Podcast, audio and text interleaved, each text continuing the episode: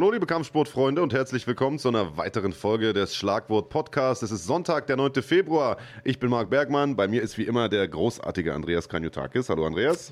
Hallöchen. Und für alle, die sich darauf gefreut haben, dass hier heute Marcel Grabinski und Anatoly Bar also richtig die Fetzen fliegen lassen, ihr habt leider Pech gehabt. Äh, die haben wir nur angekündigt, um euch in den Stream zu locken. Und in Wirklichkeit zeigen wir heute was ganz anderes. Nein, Spaß beiseite. Ähm, die beiden sind heute tatsächlich nicht da. Schuld daran ist aber leider Gottes das Sturmtief Sabine wie die Mädels so sind, verursachen die in der Regel nur Ärger. Und in dem Fall waren sie dafür verantwortlich, dass die Flüge unserer beiden Studiogäste heute gestrichen wurden. Diese Hiobs-Botschaft hat uns gestern Abend 22 Uhr erreicht. Und äh, ich glaube, ich sage nicht zu viel und kann auch für dich sprechen, wenn ich äh, sage, ich muss mich bedanken oder wir müssen uns bedanken beim Runfighting bzw. Schlagwort-Team, dass es geschafft hat, in kürzester Zeit hier dennoch eine tolle Sendung auf die Beine zu stellen. Also ich sage es nochmal, 22 Uhr gestern Abend, die meisten waren da schon entweder im Club oder im Bett. Und äh, wir haben trotzdem noch organisiert, ein paar Gäste hier an den Start zu bekommen. Und zwar werden wir heute sprechen zum einen mit Mohamed Trabelsi, einen der Protagonisten von GMC 24, dem ersten großen GMC-Event in diesem Jahr. Das Ganze gibt's am 7. März und wir werden mit Mo über seinen Gegner sprechen, über seine Vorbereitung und äh, über die Veranstaltung an sich. Er kämpft ja hier vor heimischer Kulisse. Außerdem haben wir heute über Skype zugeschaltet Jakob Stüben, einen äh, unserer deutschen Vertreter bei Glory, der größten Kickbox-Organisation der Welt. Und er hat einen Riesenkampf anstehen in etwas mehr als zwei Wochen. Am 29. Februar, um genau zu sein, trifft er auf Yusri Belgari, zweifach ähm, Titelherausforderer bei Glory, also Riesenkampf, sein erster Kampf auf einer Glory Main Card. Auch darüber werden wir mit ihm sprechen. Und zugeschaltet haben wir außerdem den Matchmaker von GMC, Dennis Aji Abdurrahman Nolu ein Name wie ein Donnerhall in der deutschen MMA-Szene und mit ihm werden wir sprechen über die Fightcard von GMC 24 und 25, äh, das es ja dann kurz darauf auch in Düsseldorf zu sehen gibt. Also pickepacke volle Sendung, lieber Andreas. Bevor wir aber dazu kommen, sprechen wir nochmal ausführlich über den gestrigen Abend bzw. Mhm. die gestrige Nacht, denn auch da ist jede Menge passiert. Genau, und bevor wir dazu kommen, möchte ich mich erstmal ganz prinzipiell nicht nur von dir als Person allgemein distanzieren, sondern auch davon, dass du innerhalb der ersten Minute schon was Sexistisches losgelassen hast hier. Also, da spricht Marc für sich selbst, weder für mich noch für das restliche Run-Fighting-Team. Aber das war noch lange nicht alles, da kommt noch mehr heute. Ja. genau, und ähm, du hast trotzdem was Wahres gesagt äh, und das ist, dass natürlich gestern Abend super viel passiert ist. Hashtag UFC 247, es war die große Frage zwei sehr, sehr dominante Champions, wahrscheinlich die dominanten, der dominantesten Champions, die wir gerade in der UFC haben, also die, die ihre Gewichtsklasse mehr oder weniger schon leer gefegt hatten und ähm, wo alle sagen, gut, wer soll die jetzt schlagen, hat man sich vorher gefragt. Im Nachhinein muss man sagen, Chevchenko, um es mal kurz zu machen oder um mal kurz einzusteigen, hat sehr, sehr eindrucksvoll abgeliefert. Da fragt man sich jetzt im Nachhinein auch noch, dass man sagt, okay, wer soll das machen? Jones auf der anderen Seite hat was abgeliefert, wo man sich sagt, hm, jetzt der zweite knappe Kampf in Folge. Wir haben da live drüber diskutiert im Stream. Wir haben auch noch in Social Media ein bisschen diskutiert mit äh, Zuschauern. Ich habe mir angeguckt, was da so andere äh, Gänse, Gänsefüßchen, Experten zu sagen. Und äh, die meisten sagen, es war mega knapp und man hätte das Ding auch durchaus an Reyes geben können. Ähm, ich habe auf Insta eine Umfrage gemacht und da waren auch über 70 Prozent der Leute ähm, der Meinung, dass Reyes das Ding gewonnen hat. Aber äh, wie fangen wir an? Fangen wir von vorne an oder von hinten? Was sagst du? ich würde sagen, lass uns mit dem wichtigsten Kampf oder mit dem Hauptkampf anfangen und uns ja. dann so langsam nach hinten oder nach vorne durcharbeiten in dem Sinne. Ja. Ähm, ja, also ich bin äh, bei dir, es war ein sehr, sehr enger Kampf. Ähm, das haben im Vorfeld die meisten auch so eigentlich erwartet, beziehungsweise die, ich sag mal, die Expertenmeinung war ja dahingehend eigentlich äh, einhellig die, dass äh, Dominic Reyes vor allem zu Beginn sehr, sehr gefährlich sein wird, dass er gute Chancen haben wird, äh, John Jones zuzusetzen, dass es aber je länger der Kampf dauert, ähm, ja, besser für John Jones laufen würde. Und so war es dann am Ende tatsächlich auch. Also man hat gesehen, dass äh, Dominic Reyes hervorragend in den Kampf kam, äh, von Beginn an wirklich harte Treffer gelandet hat. Man hatte das Gefühl, dass er Jones tatsächlich auch häufig äh, mal angeklingelt hat, sogar mal durchgerüttelt hat, richtig ja. gehend. Und ähm, ich glaube, es gibt kaum eine Diskussion, wenn man äh, sagt, dass äh, er die ersten zwei Runden auch gut für sich verbucht hat. Äh, also zumindest haben das die meisten so gesehen. Ähm, hinten raus hat er dann aber ein bisschen abgebaut. Er hat weniger gemacht, er hat nicht schlechter gekämpft. Mhm. Das will ich auch ganz klar sagen, bevor ja. es jetzt hier wieder einen Shitstorm äh, gibt. Es gab da ja schon den einen oder anderen, der sich da online ein bisschen aufgeregt hat über, äh, wir beide haben das kommentiert, muss ich dazu sagen, äh, über äh, unseren, unseren Live-Kommentar. Also der hat natürlich weiterhin gut gekämpft, aber er hat einfach weniger Output gehabt, als noch in den ersten Runden war, hat weniger Pep in den Schlägen auch, also es waren nicht mehr ganz so harte Bomben, die er gelandet hat. Und äh, aus meiner Sicht hat äh, John Jones die Runden 4 und 5 gewonnen, vor allen Dingen durch Takedowns bestimmt. Er hat zwar tatsächlich nicht viel aus den Takedowns gemacht, aber mhm. er hat halt im Stand auch nicht mehr so viel kassiert. Und Runden 4 und 5 aus meiner Sicht waren Runden für John Jones und die meisten sehen das auch online so, dass die dritte Runde, das war so diese Swing-Runde, die hätte man quasi die war mhm. sehr, sehr knapp. Die hätte man jedem von beiden geben können. Du hast sie, glaube ich, für Dominic Reyes gewertet. Ich habe sie für Jones gewertet. Äh, und letztlich war es so, dass äh, auch das Gros äh, der Punktrichter diese Runde für John Jones gewertet hat. Einer hatte sogar vier Runden für ja. John Jones. Also die Punktrichter da, das, da ist folgendermaßen gelaufen und zwar haben, hat ein Punktrichter gesagt, okay, Runden 1 und 2 waren bei Reyes, 3, 4 und 5 bei Jones. Ja. Der andere hat gesagt, Runden 1 und 3 waren bei Reyes, 2, 4 und 5. Wir können vielleicht parallel dazu den äh, Punktzettel mal einblenden. Der ist auf der Instagram-Seite von, ich glaube, ESPN äh, zu sehen. Ja. Also da gibt es ähm, ja, mehrere äh, ja. Quellen. Und der andere äh, und der letzte hat halt eben, wie du schon gesagt hast, Runde 1 Reyes ja. und äh, dann die restlichen vier für Jones. Ja. Ähm, ja, es, es war auf jeden Fall knapp, so viel kann man sagen. Ähm, und jetzt kann man natürlich äh, vorwerfen den Leuten, dass man sagt, ja, warum hat das denn so knapp gemacht? Aber ich kann auch verstehen, wenn manche Leute sagen, okay, ähm, man ist ein bisschen enttäuscht davon. Uh, unser User Uta ist übrigens, äh, beste Grüße an dich. Du bist fast jedes Wochenende am Start oder bist im Grunde jedes Wochenende am Start. Er sagt am Ende, auch wenn es sehr knapp war, zählt doch immer noch und zu Recht der Champion-Bonus. Äh, weiß ich gar nicht. Also, kam, also das wird ja immer so ein bisschen unterstellt. Also gerade auch der letzte Kampf äh, von John Jones gegen Thiago Santos war ja auch relativ knapp. Äh, da hat man auch gesagt, okay, das ist der Champion-Bonus, wegen dem er da gewonnen hat. Aber ich würde das Ganze gar nicht mal wegen dem Champion-Bonus an John Jones geben, sondern ich bin einfach der Meinung, dass er in den letzten Runden einfach mehr gemacht hat. Und äh, es wird ja immer so ein bisschen, also die Zuschauer und die Fans, die werten ja auch immer so ein bisschen Sympathie basiert. Und äh, nicht jeder mag John Jones. Und sobald ein Gegner da ein bisschen Gegendruck gibt, ist man gewillt, dem Gegner eher auch mal eine Runde zu geben.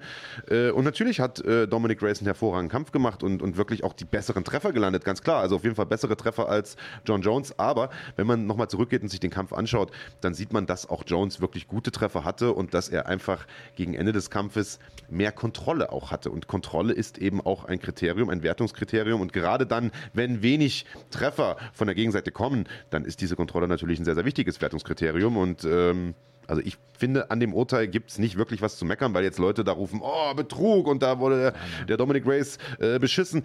Er selbst hat sich ja nicht mal drüber aufgeregt. Also er hat nach dem Kampf zwar gesagt, hey, ich dachte, ich habe die ersten drei gewonnen. Zu Recht, wie gesagt, hätte man ihm auch geben können, hätte auch keiner meckern können, aber er ist jetzt nicht irgendwie enttäuscht aus dem Käfig gestürmt oder hat sich da äh, groß aufgeregt.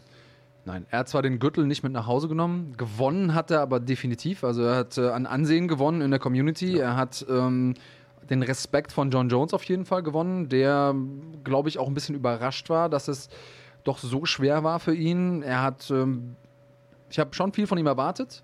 Er hat aber trotzdem noch ein bisschen mehr abgeliefert, muss ich sagen, dass er auch über die fünf Runden so gut aussieht und da nicht irgendwie hinten raus einbricht. Klar, er ist langsamer geworden in den Runden 4 und 5, das ist ganz, ganz klar, aber er ist nicht komplett weggebrochen. Die Sachen, die er gemacht hat, waren dann auch gefährlich. Er hat einfach nur weniger gemacht.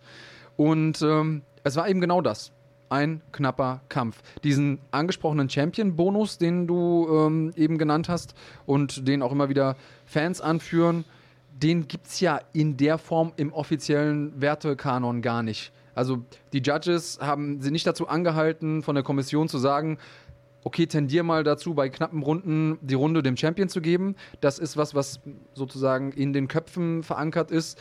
Und äh, in so einem komplizierten, komplexen Sport wie dem MMA, dass man knappe Runden auf unterschiedliche Arten werten kann, ist, so leid es mir tut, normal.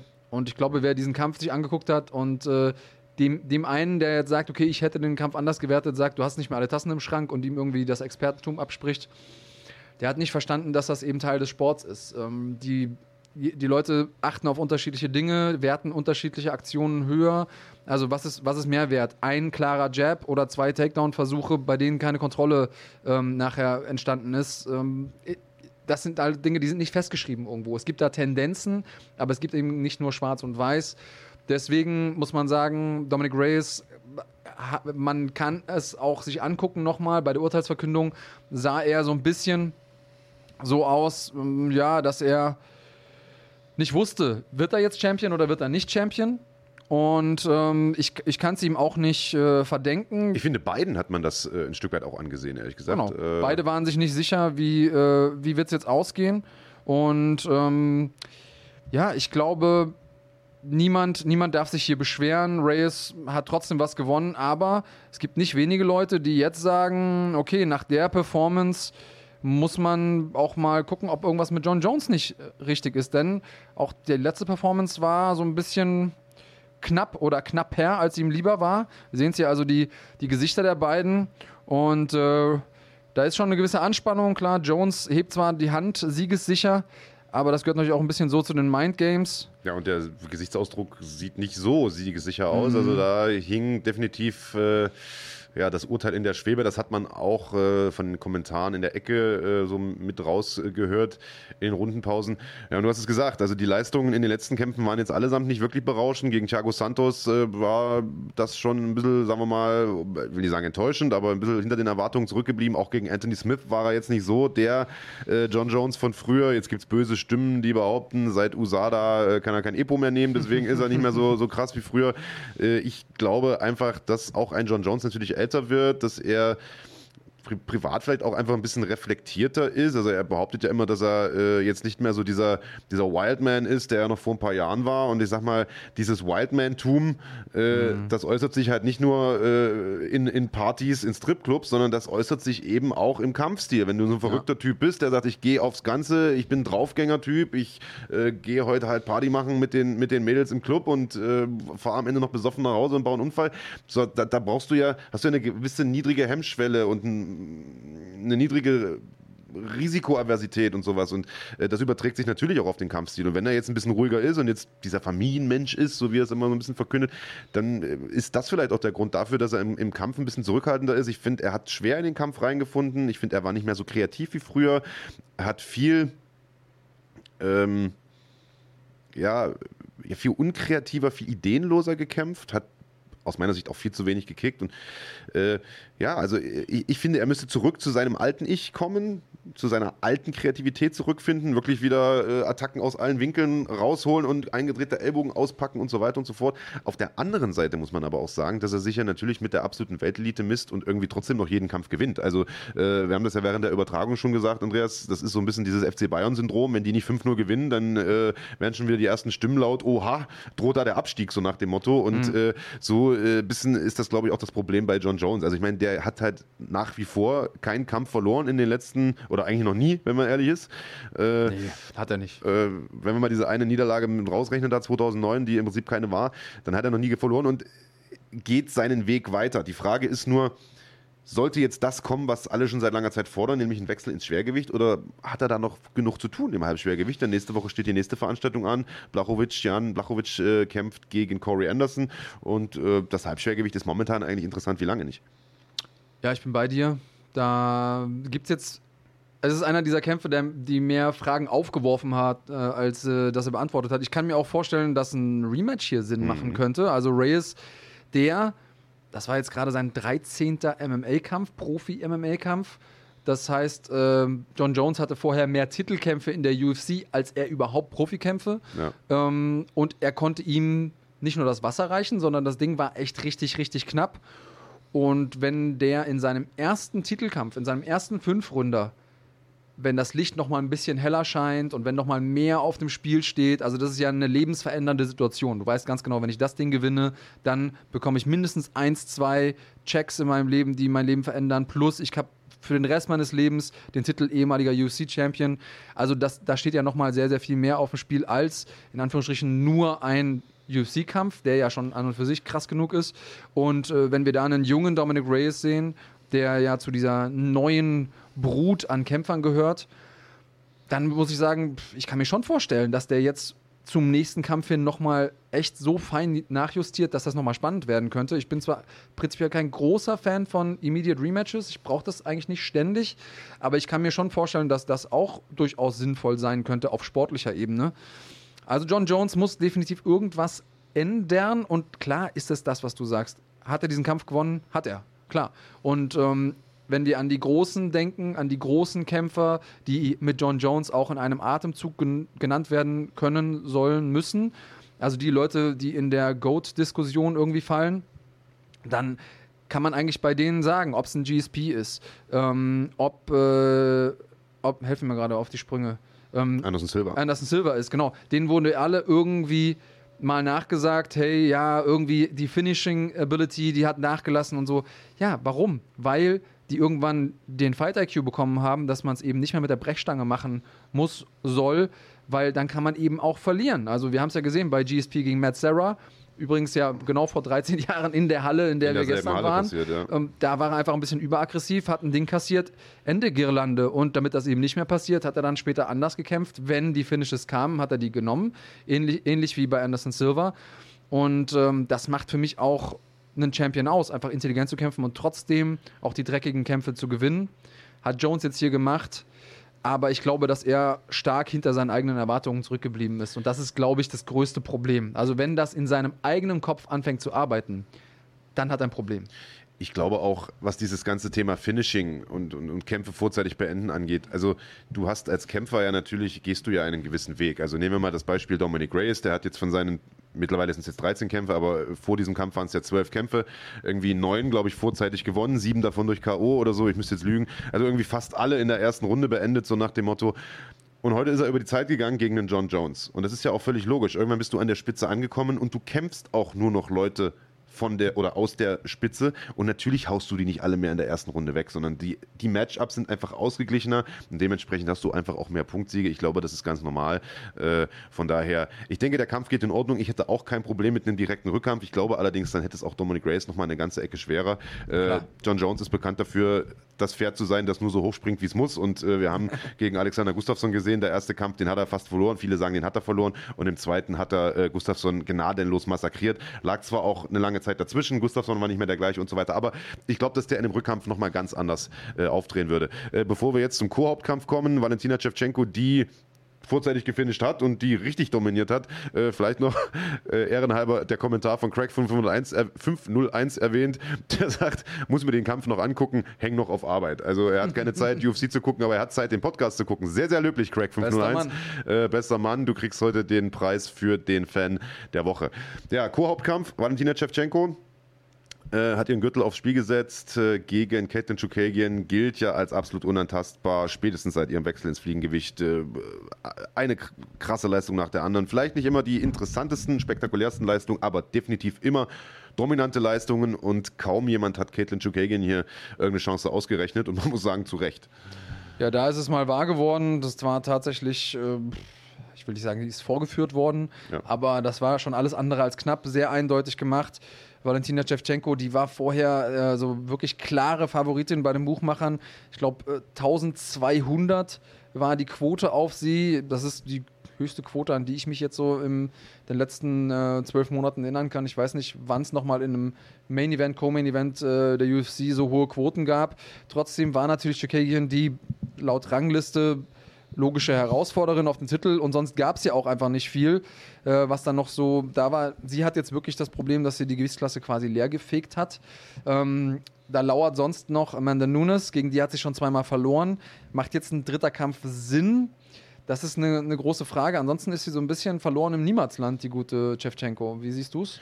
Ich sehe es genauso. Wir können ja vielleicht noch mal reinschauen. Wir haben ein paar Szenen von äh, diesem Kampf. Also äh, man muss Caitlin Chukagian zugutehalten, dass sie wirklich äh, ein paar starke Attacken auch weggesteckt hat. Also hier dieser ja, Spinning, ja, Backkick ist es eigentlich gar nicht.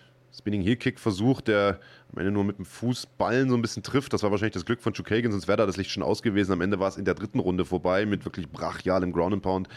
Ähm, und ich sehe es genauso wie du. Also sie hat ihre Gewichtsklasse weggeräumt. Die ist eh nicht allzu stark besetzt gewesen bis dahin. Ist ja auch eine der äh, Gewichtsklassen, die, äh, ja, die noch am neuesten sind in der UFC. Sie hat äh, da im Prinzip jetzt keine ernsthaften Herausforderer mehr. Da ist noch eine Joan Calderwood irgendwo, der könnte man vielleicht mal einen Titelkampf geben. Aber das ist jetzt auch niemand, wo man sagt, okay, der, der rechnen wir ernsthafte Chancen aus. Und ich bin vollkommen bei dir. Also es wäre im Prinzip sinnvoll, äh, entweder einen dritten Kampf gegen Amanda Nunes zu machen, also so einen Champion gegen Champion-Kampf, Bantamgewichtstitelträgerin gegen, gegen Fliegengewichtstitelträgerin oder Fliegengewichtstitelträgerin gegen Strohgewichtstitelträgerin. Der Kampf wird ja äh, in, oder dieser Gürtel wird ja in vier Wochen nochmal ausgekämpft. Äh, Wiley Zhang, die erste Chinesin, die den UFC-Titel hält, ist aktuell Titelträgerin und verteidigt den Gürtel gegen die Frau, die diesen Gürtel zu Prominenz verholfen hat, nämlich äh, Joanna Jonjacek und das wird ein super interessanter Kampf und einen solchen Kampf würde ich mir gerne anschauen. Also Joanna hat ja schon gegen Valentina Shevchenko einmal verloren, mhm. äh, war aber auch ein sehr, sehr sehenswerter Kampf, wenn auch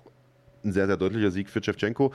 Ähm, aber Weili Zheng zum Beispiel gegen Valentina Shevchenko, das wäre ein Kampf, den ich mir definitiv angucken würde. Ja. Und da wäre ich mir gar nicht mal so sicher, wer dieses Ding gewinnen würde. Das sind ja die guten Kämpfe, wo man es vorher nicht weiß. So sieht's aus. Und ähm, da sehe ich auch die Herausforderung nochmal eine andere weil im Prinzip Wiley Zhang mich sehr stark an Shevchenko erinnert. Also die wirkt extrem fokussiert, die wirkt auch wie jemand, der sein Leben lang Nichts genau darauf getrimmt ja, ja, war, genau, genau. der Kampfsport lebt, ja. äh, schläft, isst und die ganze Zeit nur an Kampfsport denkt und ähm, hat eben diesen Voodoo-Spirit mit drin. Das würde ich mir auch gerne angucken. Total. Oder äh, Ütais, der schlägt hier vor, das ist ein Kampf, der ja auch schon seit langem, wenn auch nur scherzhalber diskutiert wird, Valentina Shevchenko gegen Henry Cejudo. Ja. Beide Fliegengewichte, also warum nicht, können wir machen.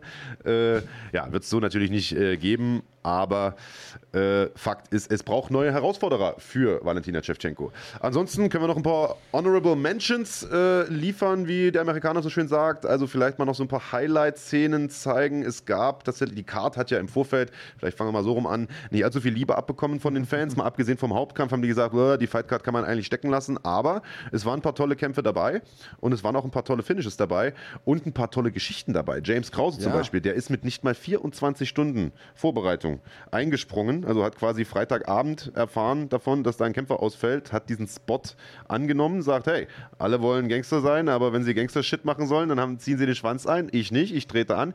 Hat er gemacht.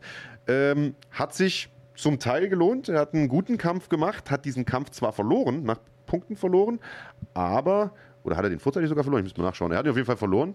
Äh, siehst du, ich weiß gar nicht mehr genau.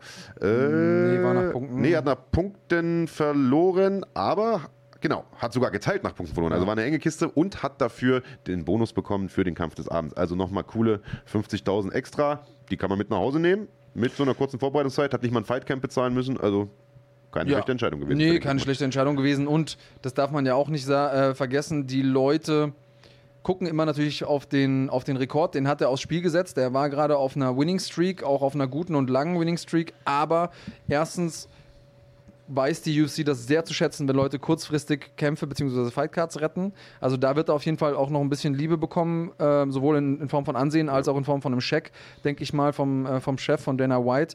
Außerdem ist ja jedem klar, erstens, der hatte kein Fightcamp, zweitens, das war gar nicht seine Gewichtsklasse, und drittens, der war da eigentlich vor Ort, um zu betreuen. Also das, und die haben noch eine geile Story dazu gehabt, die haben quasi ähm, Hometown-Hero kämpfen lassen können. Das sind ganz viele Sachen, wo er sich als Company Man geoutet hat und im Normalfall honoriert das die UFC. Ich glaube, die Fans fanden es auch cool und er ist ja trotzdem reingegangen, hat einen Kampf abgeliefert, Split Decision, du hast es gesagt. Das ist vielleicht eine andere Story des Abends. Also ich kann mich nicht daran erinnern, dass ich so viele Split Decisions an einem Abend gesehen habe bei einer UFC-Veranstaltung.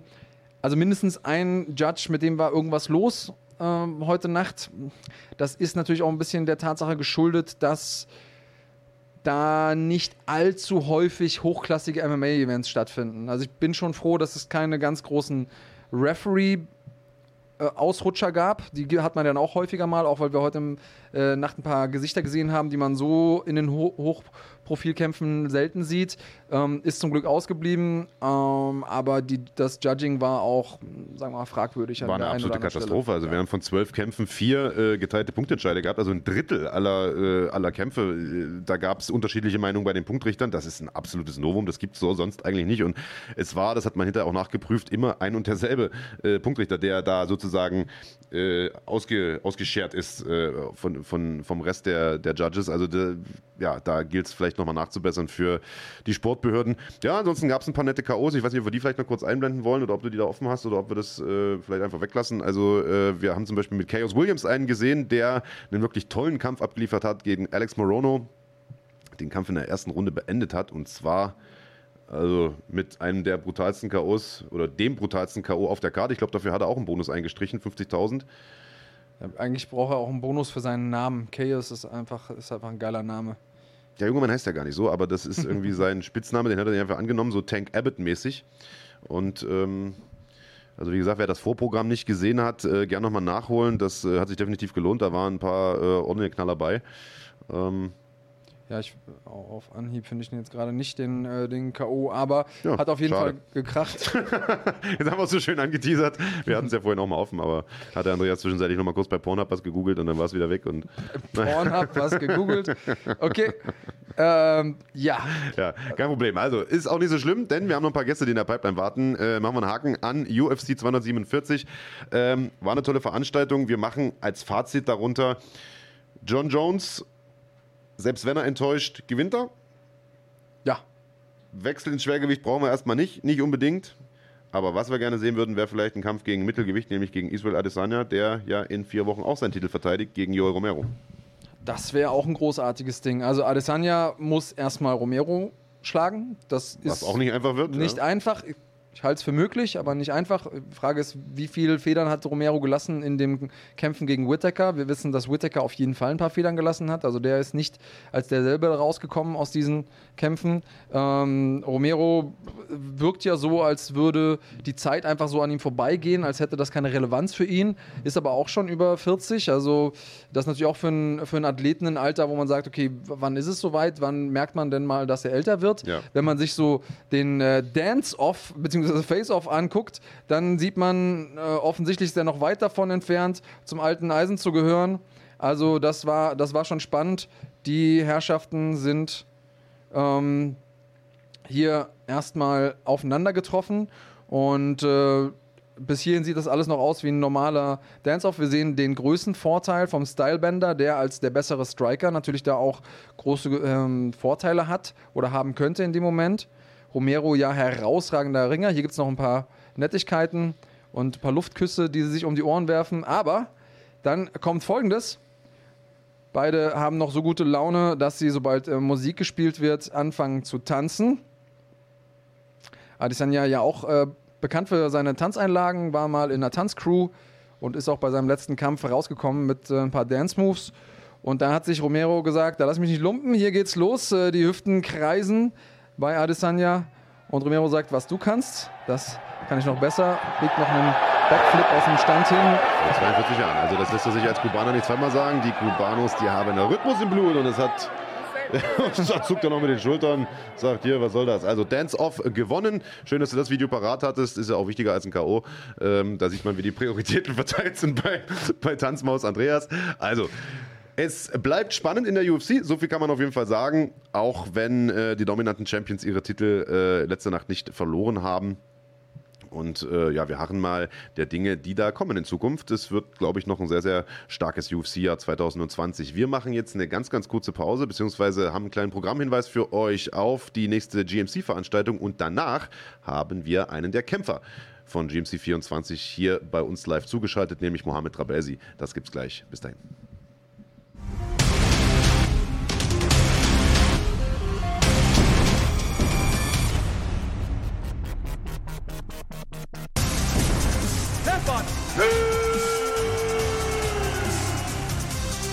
Anatoly Ball! Mohamed Gabi! Anna Isabella!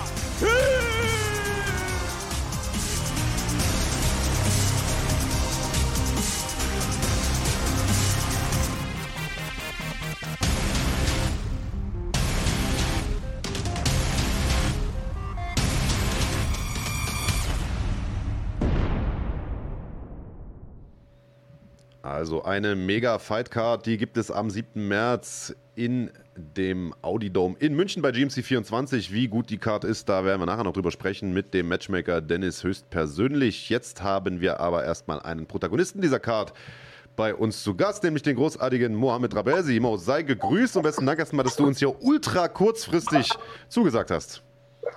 Quasi ja, gestern Nacht. genau, ja, es war mega kurzfristig. Ich habe die Nachricht bekommen, dass ihr zwei ausgefallene Interviews habt. Und ja, ich hatte Zeit. Ist ja Sonntag. Bin vor einer Stunde aufgewacht, nicht mal. Das ist das Leben eines Kämpfers. Ja, da kann man noch mal bis Mittag schlafen. Wunderbar. Warst du denn gestern Abend feiern oder äh, äh, keine Ahnung? Oder war das Training gestern so hart, dass du heute so lange schlafen musstest? Nee, äh, ich habe einfach gestern viel zu lange geschlafen. Ich war einfach zu müde von der Woche und es hat es mir einfach gegönnt, weil es heute Sonntag ist und ich muss auf jeden Fall jetzt in eineinhalb Stunden ungefähr auch ins Training gehen. Ah, also sonntags sogar eine Einheit, äh, die da ansteht? Ja, eine ganz entspannte Einheit. Hast du keinen freien Tag? Doch, habe ich schon. Es sollte Sonntag sein, aber ich will halt, ich fühle mich einfach fit. Ich habe gut geschlafen, ah. wie gesagt, ich habe auch sehr lange geschlafen, deshalb werde ich auch ein bisschen mehr trainieren. Ja, heute. wunderbar. Löbliche Einstellung. Und du trainierst nicht umsonst, du hast ein Ziel vor Augen. Der Kampf ist, weiß ich gar nicht, offiziell noch gar nicht unbedingt bekannt. Aber du wirst, oder zumindest wüsste ich jetzt nicht, auf der GMC-Seite steht er zumindest noch nicht, sagen wir es mal so, für alle, die nicht wissen, um was es geht. Du kämpfst am 7. März äh, bei GMC 24 gegen Gökhan Aksu, den Abinator, wie er sich nennt, aus Österreich. Erzähl mal ein bisschen, was für einen Kampf erwartest du? Ähm, wenn ich ehrlich bin, ich kenne Gökhan überhaupt gar nicht. Ich erwarte einfach einen spannenden Kampf. Und äh, ja, ich freue mich auch natürlich, dass ich wieder in München kämpfe, zu Hause. Und ja, schauen wir mal, wie es wird dieses Mal. Ja, sind wir mal gespannt. Der Gökhan kommt auf jeden Fall mit breiter Brust nach München, hat äh, in seinen letzten vier Kämpfen keine Niederlage einstecken müssen. Ganz im Gegenteil, drei Siege, ein Unentschieden, äh, allesamt in Österreich, aber eben auch alle Siege vorzeitig geholt. Scheint also einer zu sein, der auch ein bisschen Dampf in den Fäusten hat und ganz gut zulangen kann. Äh, auf was bereitest du dich denn vor? Was äh, macht ihr zurzeit im Training spezifisch?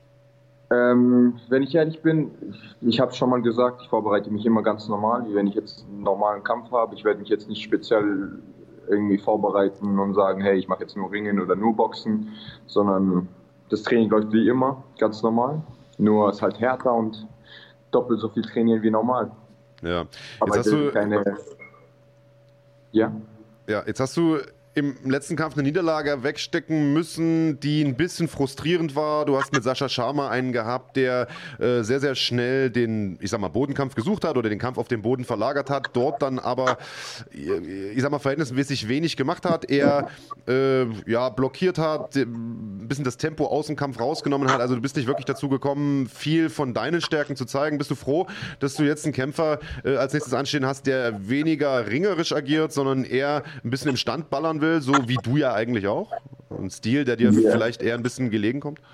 Ja klar, also im letzter Kampf habe ich auch leider verloren, nur ähm, es war halt voll Bodenkampf und wir wussten sowieso schon, dass Sascha, Sascha Schaffer kämpft immer gerne am Boden. Und die haben auch ein paar technische äh, Sachen herausgefunden, wie wir das irgendwie verändern können. Nun hat es nicht ganz hin, gut äh, hingehauen. Ähm, ja, es ist dieses Mal mit dem, mit dem Gökhan wird es auf jeden Fall gut sein, weil ich habe auch mitbekommen, dass er auch ein Stand-Up-Kämpfer ist und dass er auch ein Allrounder ist und es ist, glaube ich, eher ein passender Kampf zu mir. Oder es würde zu mir mehr passen. Und er ballert gerne mit den Fäusten nicht genauso. Also es wird auf jeden Fall ein spannender Kampf sein.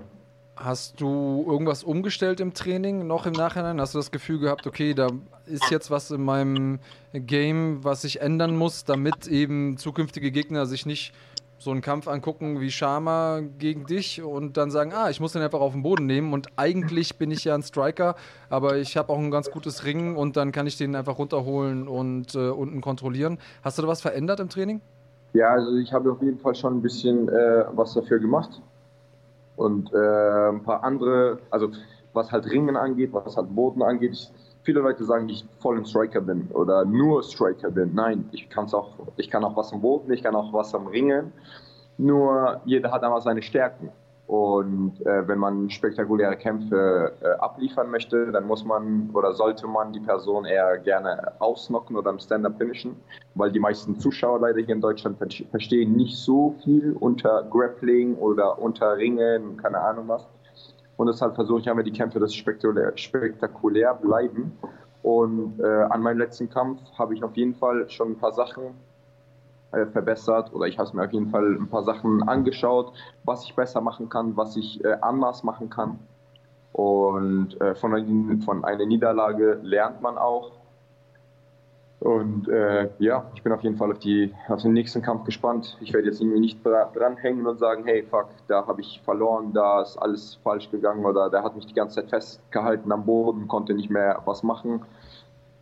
Nee, er war auf jeden Fall körperlich ein bisschen mehr überlegender wie ich und äh, hat mich halt am Boden festgehalten, aber wir haben auf jeden Fall ein paar Sachen geübt, die wir auch dagegen in den nächsten Zeiten machen können. Okay, also klingt jetzt erstmal, als hättest du das gemacht, was man sich wünscht, wenn man jemanden verlieren sieht. Also auf der einen Seite die Rückschlüsse gezogen und sich gefragt, was muss ich machen, damit das nicht nochmal passiert. Auf der anderen Seite aber äh, dafür gesorgt, dass das nicht äh, irgendwas ist, was dich zu sehr blockiert jetzt für den nächsten Kampf. Hast du irgendeine bestimmte Einstellung äh, zum Kampf? Also wir haben da schon rausgehört, du willst gerne spektakuläre Kämpfe abliefern. Das ist ja sowas, was du generell sagst. Hast du dir irgendwas Besonderes vorgenommen? Jetzt auch nochmal heimische Kulisse, irgendwas Besonderes für diesen Gegner? Ist das in ein, weiter, ein weiterer Kampf für dich oder ist da was dabei, wo du sagst, Mensch, ähm, da ist noch ein bisschen zusätzliches Feuer? Ja, es ist es ist natürlich sehr spannend, weil es ja zu Hause ist. Also ich kämpfe super gern zu Hause und wie ihr es letztes, letztes Jahr auch mitbekommen habt, wie die Halle geglüht hat hier in München. Es war auch nicht wie, wie wenn ich in den NRW kämpfen würde, aber ähm, ich hoffe mal, dass einfach, dass er gut vorbereitet ist und dass er auch Lust hat zu kämpfen, weil ich bin auch äh, sehr gut vorbereitet und ich habe richtig Bock, ein bisschen mehr Feuer hier reinzubringen oder die Halle einfach blühen zu lassen, einfach die Zuschauer geben, was sie sehen wollen. Was glaubst du, wie weit dich diese Niederlage gegen Sascha Sharma da im Oktober war des letzten Jahres äh, zurückgeworfen hat? Du warst ja vorher, äh, hast einen Riesenkampf abgeliefert gegen Oskar Nave. Das war für viele Zuschauer einer der besten Kämpfe des Abends, wenn nicht der Kampf des Abends. Davor gab es zwar auch eine Niederlage, aber gegen äh, Marcel Grabinski in der Gewichtsklasse über deiner natürlichen, wenn man ehrlich ist und so weiter. Davor ein paar tolle Siege gegen Pata Chapiryakin, Antwia Jay. Also du warst eigentlich einer der äh, Shooting Stars, einer der Up-and-Comer und dann gab es jetzt erstmal diesen Dämpfer.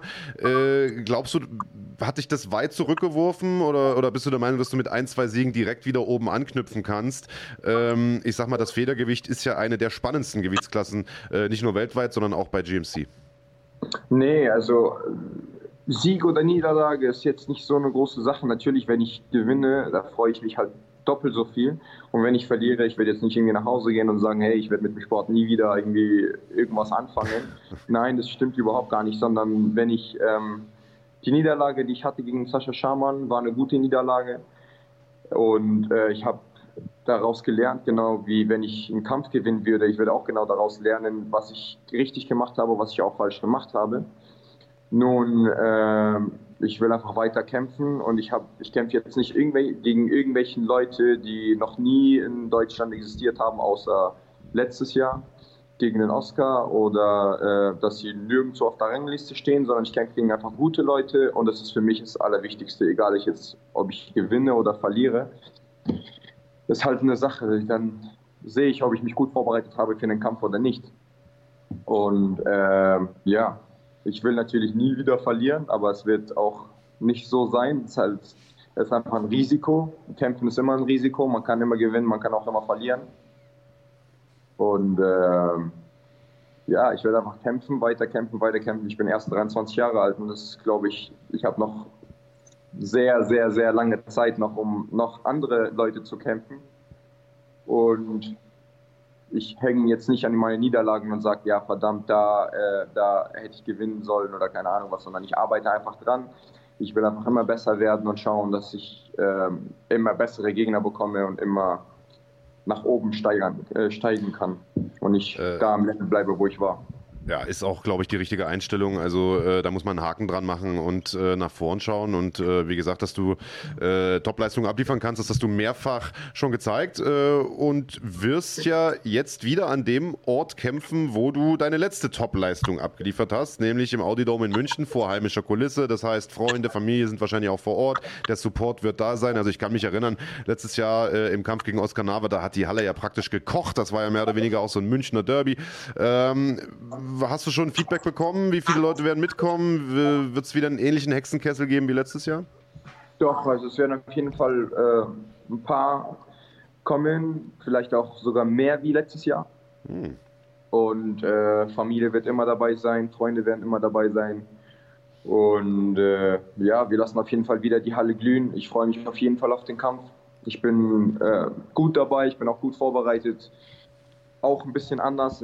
Letztes Jahr war das nicht so. Ich habe mich auf andere Sachen auch noch nebenbei konzentriert. Ich hatte auch nur zwei Kämpfe im Jahr gehabt, was sehr, sehr schade war.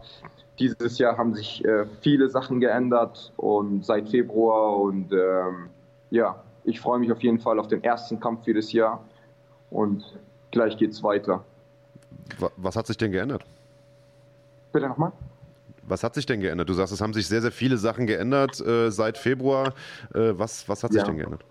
Ja, also es haben sich einfach viele Sachen geändert, weil ich, wie gesagt, letztes Jahr hatte ich nur zwei Kämpfe gehabt. Ich habe mich mehr, ich war noch Trainer nebenbei. Ich habe mich mehr auf, äh, auf sozusagen das Geld, auf das Geld konzentriert, auf das Training konzentriert. Und jetzt äh, bin ich ein freier Mann und äh, ich wurde, ich habe einen sehr, sehr guten Sponsor momentan, der einfach alles übernommen hat und jetzt könnte ich mich nur auf das Training konzentrieren. Und Februar habe ich, äh, für März habe ich auch sehr viele Angebote bekommen, um zu kämpfen. GMC macht super Kämpfe, aber das ist äh, nicht für immer so. Also ich will auf jeden Fall noch weitergehen. Ich will auch äh, im Ausland weiterkämpfen und Deutschland auch sowieso. Äh, ja, ich hoffe, dass dieses Jahr auf jeden Fall mit, ich, ich werde auf jeden Fall mehr kämpfen wie letztes Jahr und wie in den letzten oder wie in den letzten zwei Jahren auf jeden Fall. Na, lass das mal den Dennis nicht hören, den wir nachher noch als Gast haben. Der hört sowas gar nicht gern. Aber Nein, also ich finde es natürlich. Ich mein, Bitte? Ja. Ich meine ja gar nicht, dass ich bei GMC nicht mehr kämpfen möchte oder so. Also ich werde auf jeden Fall bei GMC aktiv bleiben. Nur äh, wenn ich natürlich auch gute Angebote woanders bekomme. Ich habe auch irgendwas mitbekommen, dass PFL macht irgendwelche Sachen hier, Deutschland, außerhalb. Und da bin ich auf jeden Fall irgendwie offen dafür. Da habe ich auch gehört. Habe ich auch gehört.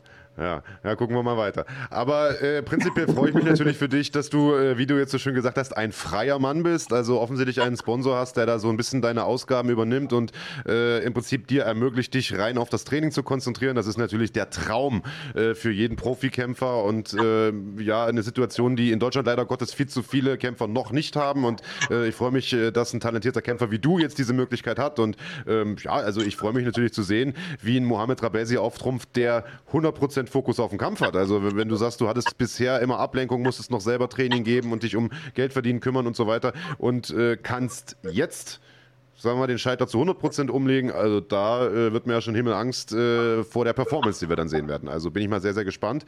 Ähm, du hast dich vor deinen letzten Kämpfen immer mal vorbereitet in den USA im Team Alpha Male. Das haben wir uns schon mal länger drüber unterhalten. Ist sowas mal wieder geplant oder wird es das äh, vielleicht nochmal geben in Zukunft? Ähm, ja, auf jeden Fall. Also für jetzt, für den jetzigen Kampf werde ich äh, nicht so viel machen. Ich werde eher hier daheim bleiben in München und werde auch hier trainieren.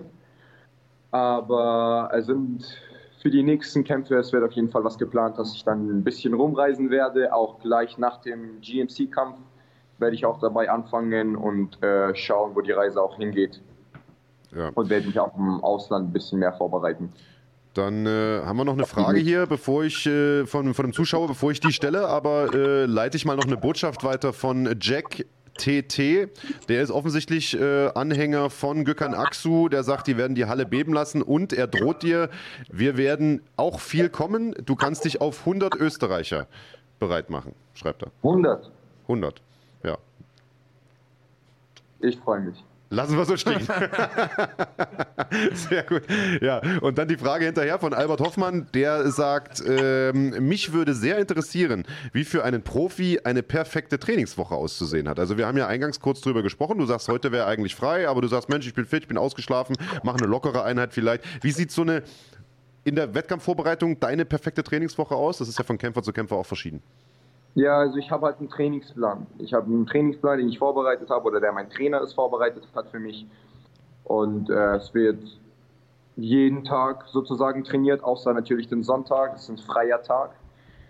Ähm, ja, wenn ich mich aber gut fühle und ich habe einfach Lust zu trainieren, dann gehe ich auch ins Training und schaue, dass ich einfach da fit bleibe und äh, gesund bleibe, verletzungsfrei. Aber jeden Tag wird trainiert. Jeden Tag wird hart trainiert, außer natürlich den Sonntag. Da ist ein freier Tag und dann kann ich halt entscheiden, ob ich jetzt trainieren will oder nicht, oder ob ich schwimmen gehen kann oder nicht, oder ob ich mir einen Wellness-Tag gönnen will oder nicht. Also es ist, ist immer unterschiedlich. Es ist immer unterschiedlich. Wenn ich jetzt sage, hey, am Montag fühle ich mich nicht so gut, ich habe eher nicht so, ich habe irgendwie das Gefühl, dass heute nicht mein Tag ist, dann könnte ich halt eine, eine lockere Runde machen im Training, aber dafür am Sonntag muss ich dann hart trainieren. Es ist so, muss ich einfach immer um, um, um an das Trainingsplan halten. Und ansonsten wird halt Kampfvorbereitung wird jeden Tag trainiert. Also du hast jetzt gar nicht so einen starren Plan, sondern kannst das notfalls auch mal ein bisschen hin und her schieben, Andreas. Hätte das bei dir auch funktioniert? Also ich könnte mir vorstellen, du hättest dann wahrscheinlich jeden Tag einen lockeren Tag gemacht, oder? Naja, das habe ich ja so oder so. äh, egal, ob es einen Plan gab oder nicht. Ich bin hinten raus in meiner Karriere immer dazu übergegangen, mich auch nicht so strikt an den Plan zu halten, sondern auch, wenn ich schon Signale von meinem Körper bekommen habe und der mir gesagt hat, so, Digga, eigentlich reicht, dass ich dann auch mal eine Einheit ausgesetzt habe oder mal an der Seite war, nur zugeguckt habe, weil das ist mittlerweile sogar auch wissenschaftlich bewiesen, alleine sich damit zu beschäftigen, im Gym zu sein, sich die Techniken anzugucken oder vielleicht einfach nur zu erklären, ohne sie selber zu machen, das hilft auch schon. Nicht ganz so viel wie selber zu trainieren, logischerweise. Ich sagen, also Sonst könntest du ja auch was, aber. Ähm, also ich glaube, es ist auch wissenschaftlich erwiesen, dass tatsächlich mitmachen noch besser ist, als zu gucken. ja, ja, klar. Aber äh, es ist immer noch besser, im Gym zu sein, vor Ort zu sein, als zu Hause auf der Couch zu liegen. Das ist das, was ich meine. Und manchmal, wenn man lang genug äh, trainiert. kann, kann, ich normal weitersprechen oder willst du ja, dich erst aus? also, wenn man lang genug trainiert, dann kriegt man irgendwann so ein gutes äh, Feedback von seinem Körper, dass man weiß, okay, jetzt sollte ich mal Pause machen. Und vielleicht kannst du das bestätigen, Mohamed. Es gibt diese Momente, wo man weiß, mh, hm, eigentlich die eine Runde mehr sollte ich nicht machen, macht es dann doch und das ist genau dann der Moment, wo man sich verletzt oder irgendein Blödsinn ja. passiert, den man eigentlich gar nicht braucht und irgendwann hat man für sich selber raus, wann ist dieser Moment und dann geht man nicht mehr über diese Grenze. Kennst du das auch? Oh ja, also das ist bei mir ist es auch genauso, aber ich kenne meinen Körper so gut, dass ich wirklich immer sage, sobald ich einfach Nein sage, dann ist es auch Nein. Und wenn ich Ja sage, dann ist es auch Ja. Das heißt, wenn ich jetzt wirklich Lust habe, Sparring zu machen oder wirklich Lust habe, die letzte Runde noch zu machen, dann mache ich sie auch. Aber wenn ich merke, dass irgendwie so, ich weiß es nicht, ich fühle mich einfach nicht so gut, vielleicht hatte ich einen schlechten Tag oder irgendwie blöde Gedanken sind genau in dem Moment einmal in meinem Kopf äh, gekommen sind, dann sage ich auch Nein und es bleibt auch bei Nein. Das, das, erfordert natürlich eine ganze Menge Disziplin, äh, dann eben das aber nicht wirklich auch schleifen zu lassen ne? und, und äh, wirklich genau den Mittelweg hinzubekommen, also Übertraining auf der einen Seite zu vermeiden, auf der anderen Seite aber auch, ich sag mal, ja. den Schlendrian zu vermeiden, der vielleicht eher bei mir drohen würde. Äh, also äh, hast du das, du bist ja gerade mal 23, das haben wir gerade schon gesagt, das heißt, du bist in einem Alter, wo viele Sportler eigentlich noch erstens die Anleitung von einem Trainer brauchen, der ihnen da auch in den Hintern tritt und ihnen, sagen wir mal, dieses, diese Struktur eines Trainingsplans vorgibt und der aber auch aufpassen muss und mit der Stoppuhr daneben stehen muss, weil die meisten Leute in dem Alter einfach sagen, oh, heute habe ich keinen Bock, heute würde ich lieber mit den Jungs ein bisschen äh, Playstation zocken oder sowas. Ich staune, finde das extrem krass, dass du diszipliniert und reflektiert genug bist, das offensichtlich selber einzuschätzen. Hast du dir das angeeignet oder äh, ist das was, was man dir trainerseitig mal irgendwann eingeprügelt hat oder wie ist das gekommen? Ist ja nicht, ist ja nicht selbstverständlich, dass man in dem Alter schon so weit ist. Ähm, ich bin kein Playstation-Zocker erstmal. Ich bin mega schlecht daran. Sehr löblich, sehr löblich. Kann's überhaupt gar nicht. Und äh, nee, ich bin, ich bin einfach aktiv. Ich bin gerne in Bewegung. Ich bin gerne, ich mache gerne Sport, weil es mich einfach immer ablenkt von schlechten Sachen oder es bringt mich auf bessere Gedanken. Und äh, ja, es kommt auch von, von, ich wurde einfach auch anders erzogen. Meine Eltern waren jetzt nicht so streng, aber es waren auch nicht keine so lockere Eltern, sondern die wollten, dass ich gute Sachen mache. Und äh, vom Karate kommt es auch, weil ich auch sieben Jahre Karate gemacht habe bei der Bundeswehr. Und da musste ich auf jeden Fall gut in der Schule sein, ich musste gut trainieren können und ich musste auch in den Wettkämpfen gut abliefern. Und davon kommt es auch. Also es ist so, ich verdiene mein Geld damit. Ja, es ist halt nicht so, dass ich zu Hause sitze und sage, ja, munter kann ich das Arbeiten anfangen, dann kann ich zum Büro, ins Büro gehen, mich hinsetzen, ein bisschen mal auf, am Schreibtisch was machen und dann kann ich jeden Monat mein Geld bekommen. Nee, sondern ich lasse jetzt die zwei Male oder drei Male mit den Jungs treffen, kurz mal auf die Seite, mich auf den Kampf konzentrieren mich ein bisschen auf meine Karriere konzentrieren und dann irgendwann mal, wenn ich es so weit schaffe, dann habe ich genug Geld, dann habe ich genug Freunde, die ich mit dem was unternehmen kann. Und wenn ich gar keine Lust habe, mit jemandem was zu unternehmen, dann habe ich genug Geld, um alleine was zu machen. Und deshalb, äh, ja, erstmal Karriere und erstmal auf sich konzentrieren, Gesundheit, äh, dass es einfach die Gesundheit gut geht. Und dann kommt der Spaß danach. Also, ich glaube, das ist die richtige Einstellung. Ähm, wie gesagt, erstaunlich, äh, dass du ja, in so einem jungen Alter schon doch so eine Weitsicht beweist. Ich freue mich auf jeden Fall auf GMC 24, freue mich, dass wir dich wiedersehen. Äh, wie gesagt, meiner Meinung nach eines der größten Talente, das wir in Deutschland haben. Unglaublich ansehnlicher Kampfstil, äh, spannender Kampfstil. Ähm, natürlich muss man als Kämpfer auch in der Lage sein, damit klarzukommen, wenn man jetzt einen hat, der diesen Stil kaputt machen will, wie in Sascha Sharma zum Beispiel, der dann einfach sagt, okay, ich zerringe diesen Stil jetzt, äh, sage ich jetzt mal übertrieben gesagt, ist alles richtig, das ist, äh, haben die Kritiker schon recht, aber auf der anderen Seite muss man sagen, man muss solche Juwelen auch ein bisschen äh, ja, schätzen, die sagen, wir, wir liefern im Stand geile Schlachten ab und wollen halt einfach im Stand kämpfen. Deswegen freue ich mich, dich zu sehen. Ich freue mich, äh, dass du offensichtlich ein, ein, gutes Mindset hast, sagst, du kannst dich rein auf den Sport konzentrieren und ich freue mich auf einen tollen Kampf am 7. März. Das letzte Wort gehört dir, falls du noch irgendwas loswerden möchtest an die 100 gegnerischen Fans zum Beispiel, die im Publikum sitzen werden dann. ja, ich freue mich auf jeden Fall auch, äh, jetzt wieder in München zu kämpfen am 7. März bei GMC und dass ich auch die Möglichkeit habe, dort zu kämpfen. Ähm, vielen Dank an euch, vielen Dank an alle und auch für die Zuschauer. Kommt da vorbei, schaut euch die Kämpfe an. Es wird ein super Abend sein und lasst einfach alle zusammen Spaß haben. Ja, lasst uns feiern. Letzte Frage, dann lassen wir dich gehen. Wer gewinnt? Äh, Grabinski oder Baal? Hm. hm. Ich sag's mal so: Es sind zwei super gute Kämpfer. Ähm, sehr starke Kämpfer. Ich freue mich mega auf den Kampf. Ja, ich will mich jetzt nicht so auf die konzentrieren. Ich muss, auf ich muss mich auf meinen Kampf konzentrieren.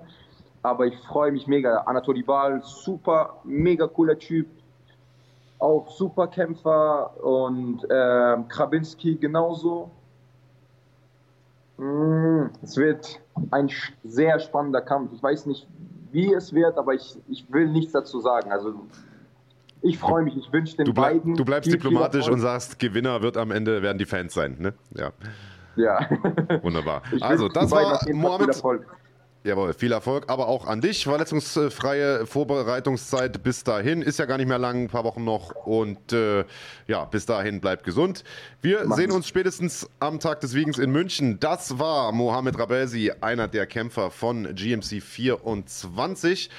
Wer da noch alles zu sehen sein wird, da werden wir im späteren Teil der Sendung mit dem GMC Matchmaker Dennis Aji Abdurrahmanolu äh, genau drauf eingehen. Jetzt haben wir aber erst einmal den Kollegen Jakob Stüben in der Leitung. Lieber Andreas Kanyotakis, der hat mir gerade äh, mich angeschrieben, dass er online wäre. Also nochmal, äh, wir haben das Ganze hier, ich sag mal, on the fly zusammengestellt, diese Sendung. Das heißt, wenn es heute hier und da mal ein bisschen hakelt, äh, bitten wir das zu entschuldigen. Es ist eine Live-Sendung bis gestern Abend 22 20 Uhr hatten wir eigentlich hier noch mit Studiogästen Anatoli Bal und Marcel Grabinski geplant, die heute leider nicht hier sind aufgrund des Sturmtiefs Sabine. Und der Kollege Stüben sagt, er wäre online bei Skype unter seinem äh, tatsächlichen Namen, also Jakob Stüben. Vielleicht schaust du mal, Andreas. Ich habe ihm auch schon gesagt, dass er sagt, er findet dich nicht.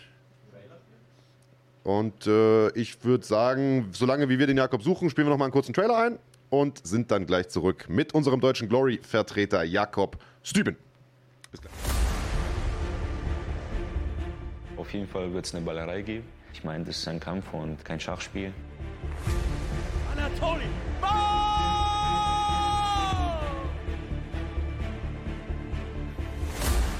Bei dem Kampf zwischen mir und Anatoly Ball wird am Ende das Herz entscheidend sein und wer nochmal so diese letzten 5% rausholen wird. Mohamed Gabi!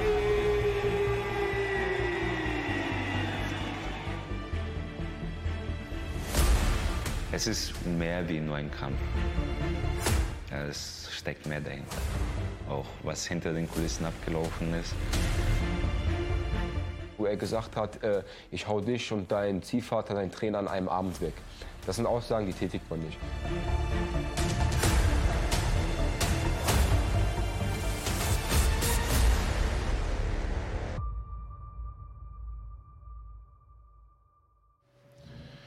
So, da sind wir wieder. Wir versuchen immer noch den Jakob Stüben zu greifen. Der ist bereit und möchte auch. Die Technik spielt nur aktuell gerade nicht so wirklich mit. Das wird aber sicherlich gleich behoben sein. Wir schieben es jetzt einfach mal auch wieder auf das Sturmtief Sabine und äh, werden vielleicht schon mal so ein bisschen ankündigen, warum wir den äh, Jakob Stüben hier überhaupt zu Gast haben. Es gibt am 29. Februar, also in etwas mehr als zwei Wochen, eine Glory-Veranstaltung im schönen Utrecht in den Central Studios.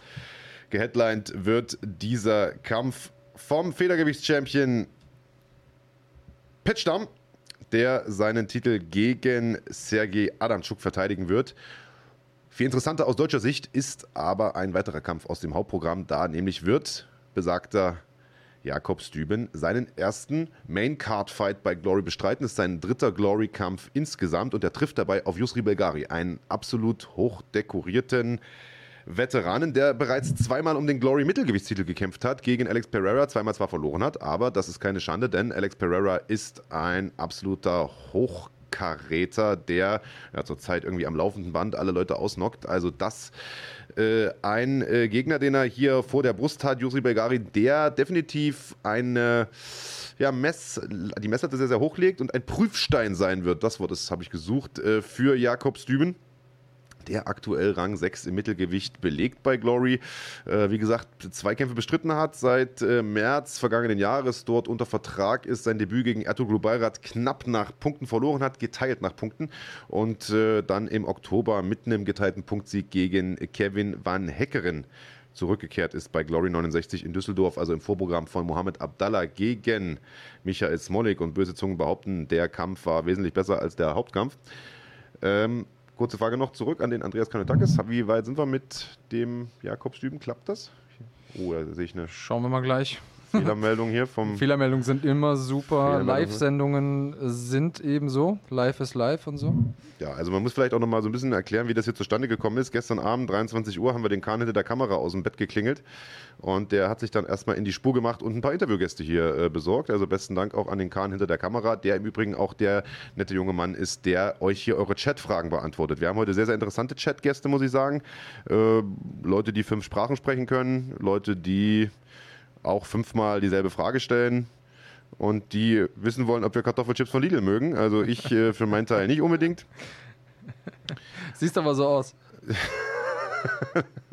und äh, ja, wir haben auf jeden Fall den Kahn hinter der Kamera, der sich um eure Fragen kümmert. Und äh, zwar nach bestem Wissen und Gewissen. Und genau so versucht der verehrte Kanyotakis hier auch den Jakob Stüben in die Leitung zu holen. Aber irgendwo ran scheitert es.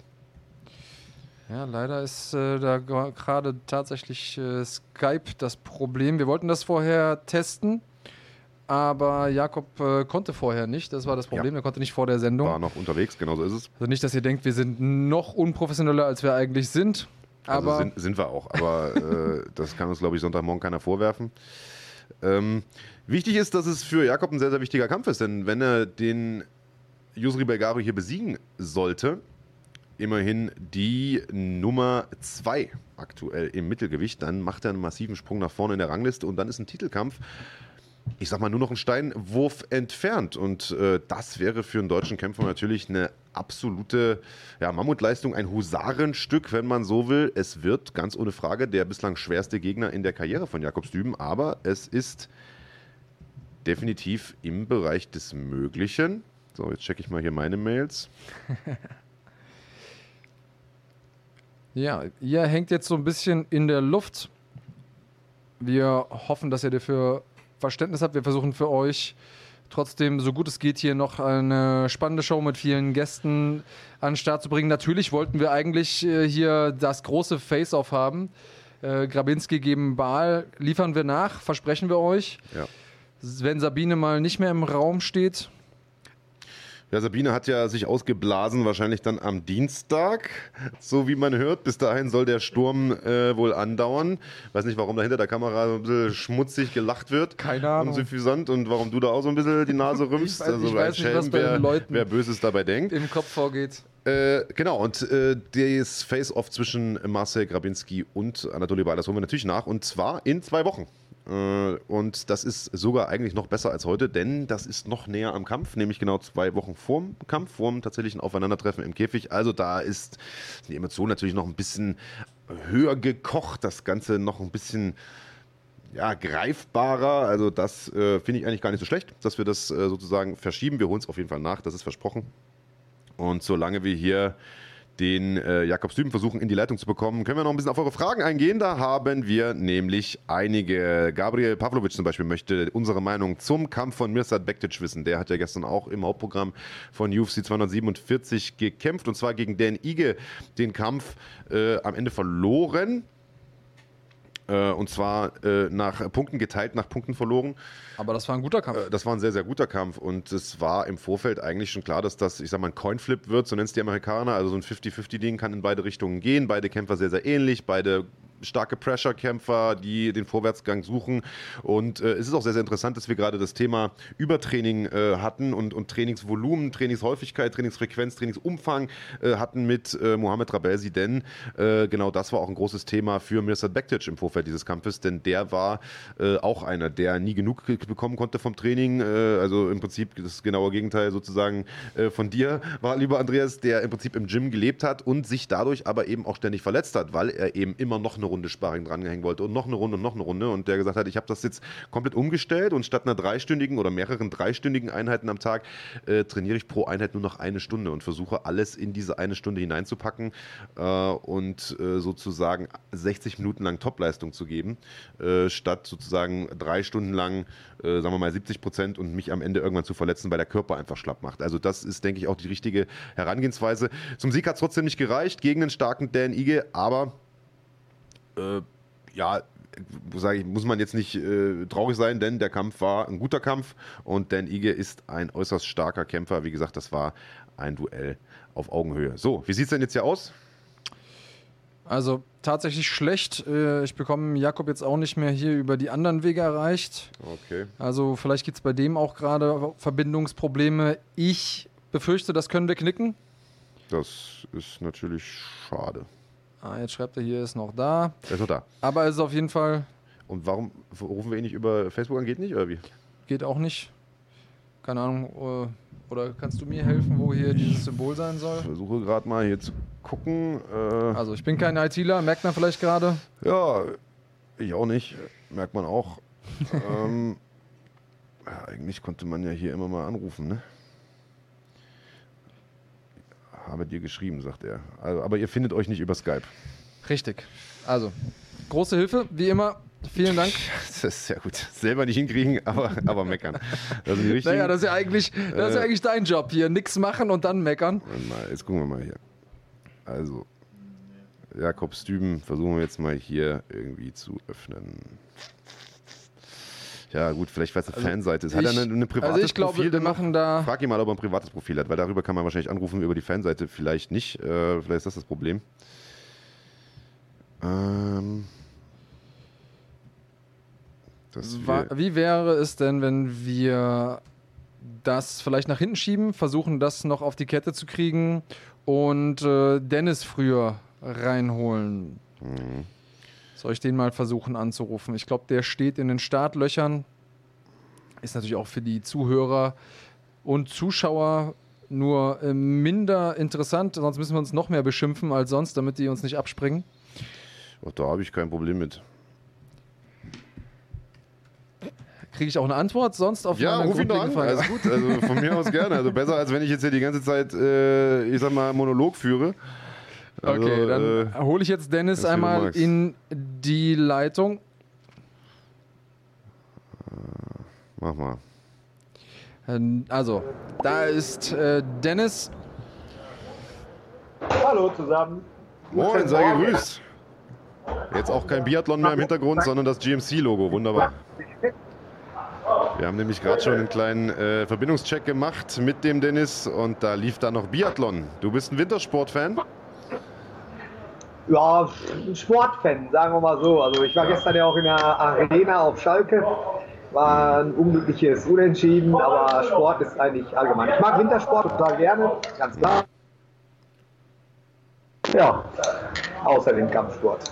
Okay, was ist denn kein Sport mehr? Ist Schach noch Sport?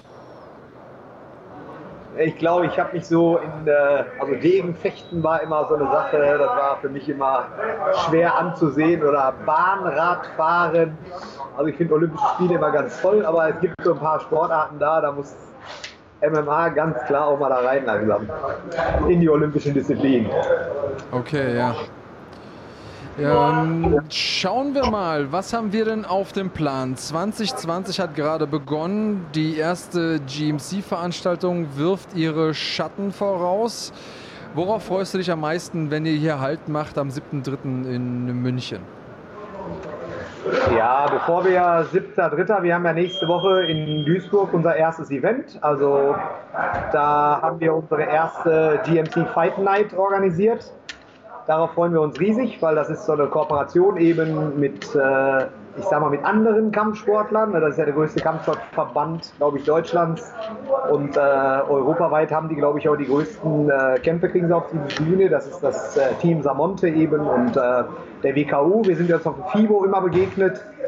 Wir auf der FIBO so die DGL-Einzelmeisterschaften gemacht haben, dann äh, waren die genauso stark vertreten und das hat unser Interesse geweckt. Damit fangen wir nächste Woche an. Also die erste Kooperation. Sachen. Kannst du einmal dem Kameramann sagen, er soll die ein bisschen kippen? Genau, damit wir ein bisschen mehr von dir sehen. Wenn wir dich schon mal hier haben, wollen wir dich natürlich auch in voller Pracht erleben. Zweite Sache ist, du bist ja bei dir im Gym und wir wissen, du äh, regierst da mit eiserner Hand. Kannst du den Leuten im Hintergrund sagen, dass sie ein bisschen leiser sein sollen? Wir haben hier Beschwerden aus dem Chat, dass man dich dann schlechter hört. Ja, da rennt gerade einer und sagt denen Bescheid. Training wird weiter fortgesetzt. Wir hatten, äh, ja, wir hatten die Woche ein paar Gastkämpfer auch hier, die wir in München sehen werden. Islam Kapilait war das ganze Wochenende da. Und äh, ja, im April haben wir natürlich unser, unser nächstes Pro-Event hier in NRW und wir haben einige äh, ja, Akteure auch hier gehabt. Marcel Grabinski wäre auch normalerweise hier gewesen, aber ich habe jetzt äh, ja, heute gehört eben, dass er das nicht geschafft hat, zu euch zu kommen. Das äh, hat uns da sehr leid getan. Wir sind also immer fleißig. Ja klar, so kennen wir euch. Ich habe dich jetzt eben unterbrochen. Das heißt, nächste Woche geht es für euch veranstalterisch schon weiter, quasi als Aufwärmen für die große GMC-Show hier im Audi Dome in München am 7.3. Und ähm, hast du insgesamt einen Ausblick, wo du sagst, Mensch, äh, das sind so Meilensteine 2020, das sind auch vielleicht besondere Kämpfe 2020, auf die du dich freust oder die schön wären, wenn du die hinbekämst als Matchmaker ja bei GMC? Ja, wir haben ja schon über bestimmte Namen gesprochen letzte Mal. Ich glaube, nach Oberhausen saßen wir auch im, äh, morgens dann eben zusammen und da hatten wir ja so Namen zum Beispiel wie Karl Amassou und so weiter angesprochen und ähm, wir sind auch glücklich, dass wir das in äh, Düsseldorf so ermöglicht haben, dass Karl eben sein Debüt bei GMC ähm, in Form von einem Contender-Fight eben ähm, ja, in Düsseldorf sehen werden und äh, sollte er ihn natürlich äh, ähm, positiv bestreiten, den Kampf und auch Kerem Engisek natürlich gegen Christian Jung wird, das ist ja so das Main Event in Düsseldorf, sollten beide da gewinnen, könnte es äh, ja, zu der lang ersehnten Paarung kommen. Karl gegen Kerim, das ist glaube ich eines der, ja, der besten Fights auf deutschem Boden, also von der Erfahrung her sowieso. Und dann könnte sowas zum Beispiel in der Lanxess Arena, so in der größten, auf der größten Bühne in Deutschland eigentlich geschehen. Lanxess Arena ist, glaube ich, in Europa auch die größte äh, Arena. Und ähm, ja, mit solchen Fights äh, würden wir dann erstmal nochmal einen Step nach vorne gewagt haben. Ist schon klar, gegen wen dieser Contender-Kampf stattfinden wird? Hast du, oder hast du das gerade gesagt und habe ich es nur überhört? Oder, oder gibt es da schon einen Gegner? Ja, wir haben äh, einen Wladimir Fadin, das ist äh, ein Bulgare, der hat einfach einen brutalen Rekord und ähm, wir wollen Karl erstmal natürlich unter, ist in Deutschland natürlich bei 77 Kilo sehr schwer, Karl Amassu oder eben auch Kerim Engesek einen Gegner zu besorgen. Deswegen ähm, haben wir uns da aus dem Ausland eben bedient. Wir wollten international das äh, Match machen, ähm, eben in Düsseldorf. Und der Gewinner soll dann gegen, ähm, ja, könnte dann gegen Kerim Engesek antreten. Und ja, das wird dann also das nächste Match sein in Düsseldorf. Ja, es ist erstmal mutig, so weit vorauszuplanen. Im MMA kann ja mal viel passieren und wenn die Leute dann entweder nicht so kämpfen, nicht so gewinnen, wie man sich äh, vorstellt, ist man am Ende des Tages vielleicht ein bisschen anders aufgestellt und hoffen wir, dass es natürlich kein Verletzungspech gibt, aber ich bin bei dir. Das wäre ein sehr, sehr interessantes Matchup. Auch Jungwirt gegen Engisek finde ich einen sehr, sehr tollen Kampf.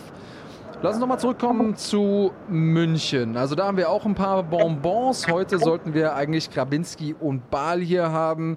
Definitiv, als der Kampf verkündet wurde, haben alle schon mit die Hände gerieben. Und Jetzt haben müssen gesagt, wir ja mit dir, gutes Ding. mit dir Vorlieb nehmen. Er muss jetzt zwei Leute ersetzen hier. ja. Du musst jetzt also Stimmung für zwei machen. Ja. Ja, klar. Also es ist für uns auch eine super Paarung. Es ist Ja. immer schöner, deutsch-deutsche Begegnungen zu machen. Ich nenne sie jetzt mal deutsch-deutsch. Ich glaube, da wie letzte Mal irgendwie, also deutsche Gyms. Damit meine ich es im Grunde. Es ist immer interessant, äh, Düsseldorf gegen Köln oder eben äh, Es ist eine München. deutsch-deutsche Begegnung. Ja. Ja, letztes Mal hatte ich, glaube ich, da ähm, Nordin gegen Islam Kapi Live als deutsch-deutsche Begegnung bezeichnet und dann äh, gab es da so ein paar Stimmen. Kam die Ähm, AfD-Fraktion direkt unterm Stein vor und hat ein bisschen Stimmung gemacht. Ja, Sehr gut. es ist interessant für die Zuschauer, glaube ich, wenn Ja. man äh, zwei Akteure eben, die im deutschen Sprachraum, auf den deutschen Gyms eben vertreten sind, gegeneinander antreten zu sehen. Äh, obwohl ich jetzt auch, äh, ja, er hat gerade natürlich auch Mohamed Trabelsi da, Gökhan Aksu, sein Gegner, der äh, hat sich schon so oft äh, beworben bei GMC und ähm, ich hatte ihn so ein bisschen immer nach München verschoben. Ich glaube, äh, von Österreich, München nach Österreich ist auch nicht so weit, ist auch ein deutschsprachiger Raum, ist ein sehr, sehr interessanter Kämpfer und der Kampf verspricht auch ähm, äh, genauso spannend zu werden. Aber da haben wir, glaube ich, auch einige Paarungen. Da aber natürlich Marcel gegen Anatoli wird, wird einfach ein Spitzenmatch, weil beide, beide ein gutes Ground-Game haben, beide gut im Stand-Up sind und die haben sich auch vor ein paar Jahren auch schon mal, glaube ich, auf den so Social Media also gut gekriegt. Da gab es auch Vorgeschichten und äh, da bin ich eben gespannt. Also Anatoli hatte, glaube ich, vor seinem Kampf äh, Jamil Chan eben äh, beide herausgefordert, Nording und Mo und ähm, ich glaube, Nordings Antwort war da klar, er solle sich erstmal ein paar gute Jungs vornehmen und daraufhin hatte Anatoli sich Jamil Chan vorgeknöpft, ist nicht so gut gelaufen und da war die Diskussion dann schnell beendet, aber ich glaube mal nach Alexander Wertko den Kampf und Osanov Donner hat Anatoli sich ganz klar eindrucksvoll auch verziehen. Pass auf, äh, Dennis, ich muss dich, äh, Verzeihung, ich muss dich mal ganz kurz unterbrechen. Wir haben gerade so ein bisschen Tonprobleme. Du klingst gerade, als ob du durch eine Blechbüchse mit uns sprichst. Äh, wir würden, also sag vielleicht noch mal ganz kurz was. Vielleicht hat sich von selbst erledigt. Ja, Ah, nee, ist noch da. Pass auf, wir würden ganz kurz auflegen, nochmal anrufen. Oftmals äh, behebt das das Problem dann. Also, äh, wir sehen uns in einer Sekunde wieder. Ja? okay. Uh, alter Schwede, da kriege ich ja fast einen Hörsturz hier. Äh, übrigens gibt es auch gute Nachrichten an der Jakobs-Düben-Front. Also der ist mittlerweile tatsächlich in der Leitung. Sobald wir mit dem Dennis durch sind, werden wir mit unserem deutschen Glory Fighter tatsächlich auch sprechen. Uh, aber es klingt immer noch ein bisschen seltsam. Schon alleine jetzt der Klingel, äh, der Rufton klingt nicht so gut. Jetzt im Hintergrund noch äh, Pornofilme runter oder sowas, Andreas? Mm, Nee, nee, die streame ich immer. Ah, direkt streamen. Hm. Aber jetzt klingt's besser. Genau, gucken wir mal. Nee, Oder auch nicht. Uha. nee. Irgendwas stimmt nicht. Sturmtief Sabine ist, glaube ich, schuld. Ah, jetzt ist aber wieder gut, oder? Ja. Weil Dennis nichts sagt. Ah, Dennis, sag mal was. Besser zu hören. Ja, Ah, wunderbar. genau. Jetzt brauchen wir noch ein Bildsignal. probiert.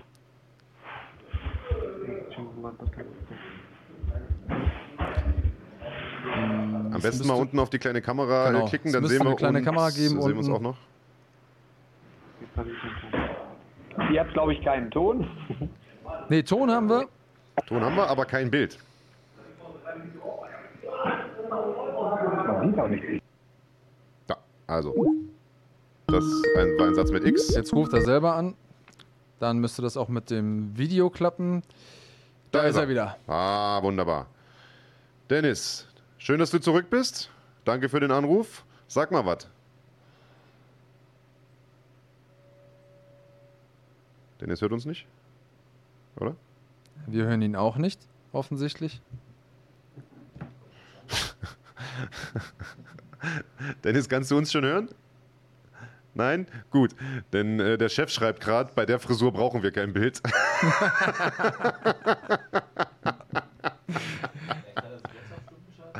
Ja, hast du jetzt vielleicht auf das Mikrofon gedrückt?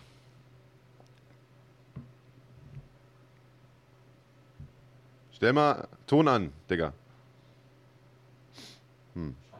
Schreib ihm mal. Mal auf oder? dem Mikrofon-Button müsste. Oder man kann auch einfach ausmachen. Ich probiere nochmal anzurufen. Also, ihr seht eine richtige Live-Show im wahrsten Sinne des Wortes mit allem, was so schief gehen kann. Feuertaufe der Live-Shows. Bislang hatten wir mit unseren Skype-Shows immer relativ viel Glück. Relativ viel Glück, ja. Wir also, wir konnten es äh, gut vorbereiten. Eine sagen wir mal Nachaufnahme dazu. von David Zavadas Bart, aber davon abgesehen lief eigentlich alles immer relativ, relativ flüssig ab bisher. Aber ja, kann natürlich mal passieren. Okay, also offensichtlich, offensichtlich sagt er, ich rufe dich an, nicht du mich. Dennis, hörst du uns jetzt? Ich glaube, ich höre Ja. euch jetzt. Ja, ich hab Wir jetzt hören dich ja, super. wunderbar. Handy, Wir hören dich auch wieder. Perfekt. So. Ja, Hast du so, ich so, ein, Handykamera. hast du einen Oldschool-Filter drüber gelegt? Du wirkst so ein bisschen gelbstichig jetzt. Aber ich will nicht meckern. Sepia. Sepia, ein Sepia-Filter.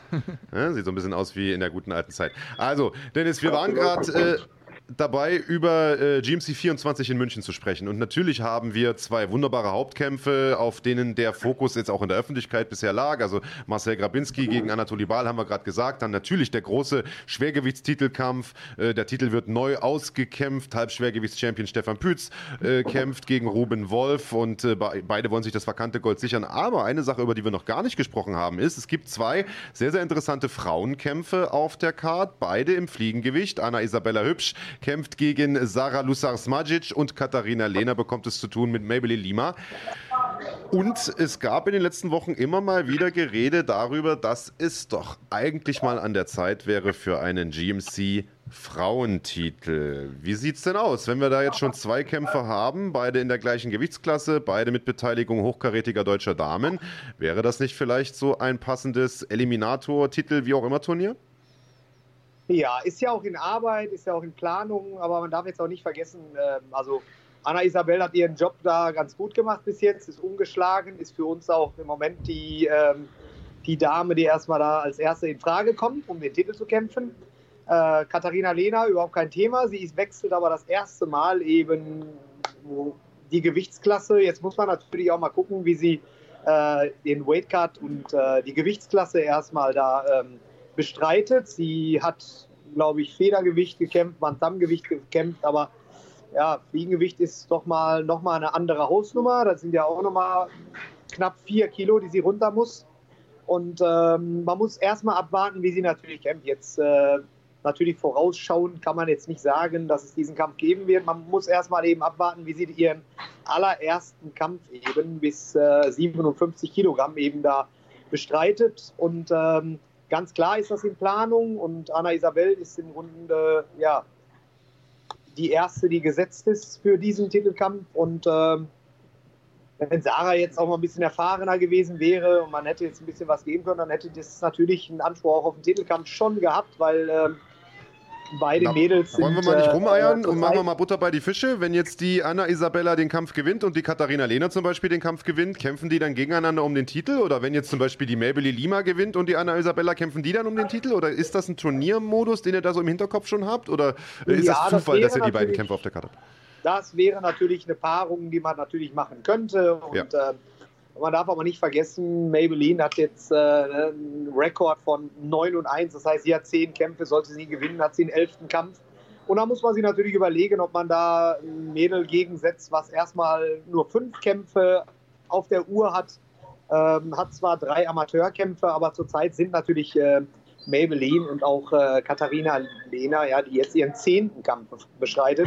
Wenn du jemanden hast, der doppelt so viele Kämpfe hat und äh, sehr viel Auslandserfahrung, ähm, dann muss man das natürlich behutsam machen, weil Anna Isabel ist für uns wichtig, für GMC wichtig. Sie ist im Moment so das Gesicht äh, in dieser Gewichtsklasse für uns. Und das Gleiche gilt ja natürlich auch äh, Julia Dorn, die darf man natürlich auch nicht vergessen. Die ist jetzt im Federgewicht, hat aber erst eine 2-0. Das heißt, ähm, jetzt muss man sich auch die Frage stellen, wann macht ein Titelkampf äh, Sinn, ob man da mit einer 3-0, 4-0 schon einen Titelkampf eben bekommen sollte. Was ich den Mädels natürlich auch oder allen auch sage, wenn man einmal um den Titel gekämpft hat, dann ist es auch so, dass du natürlich immer um den Titel kämpfen musst. Und dann musst du natürlich auch mal fünf Runden gehen und dann bekommst du auch nichts mehr geschenkt. Da gibt es dann auch keine leichten Gegner. Das sind alles Gegner, die aus, äh, ja, aus einem Sieg kommen, mindestens ein, zwei Siege eben in Folge dann aufgefahren haben. Das heißt, da sieht die Welt dann auch nochmal anders aus. Ja, das ist so. Die Titelträger können, glaube ich, da auch ein Lied von singen. Das ist nicht immer schön, äh, immer um den Titel zu kämpfen, aber ganz klar haben wir es vor und ähm, Anna Isabel ist die erstmal die gesetzt ist. Ähm, sie hat einen super Job bei GMC gemacht, hat sich langsam gesteigert, total attraktiv gekämpft. Und jetzt muss man einfach abwarten, ob äh, Mabel Lieder ein Kandidat ist oder Katharina Lehner natürlich schön sind, immer deutsch-deutsche Paarungen.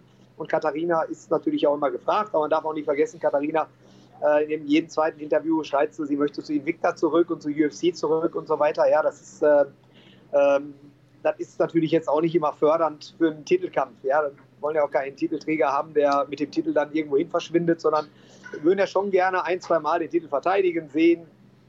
Ja, und äh, das sind natürlich Faktoren, die spielen da natürlich eine Rolle.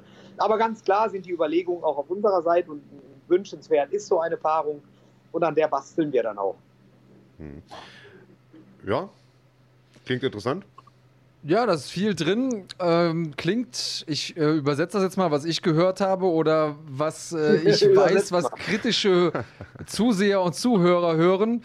Ich habe gehört, dass du sagst, Anna Isabella Hübsch ist gerade das Gesicht der Gewichtsklasse, auch so ein bisschen vielleicht das Frauen-MMA bei euch und ihr wollt auch gerne, dass sie weiter gewinnt? Habe ich das richtig rausgehört? Na, also gewinnen ist ja erstmal darf nicht vergessen, auch ein Anatoli Baal oder ein Osan Aslan, ja, sind Gesichter von GMC, obwohl sie, glaube ich, äh, die letzten drei Kämpfe nicht gewonnen haben. Sag ich mal so, es hat mit Gewinnen oder Verlieren nichts zu tun, aber ähm, Titel kann natürlich nur jemand kämpfen, der, der natürlich gewinnt. Und der sollte auch optimalerweise die letzten Fights gewonnen haben. Aus der Niederlage kommend kann man keinen Titel bestreiten.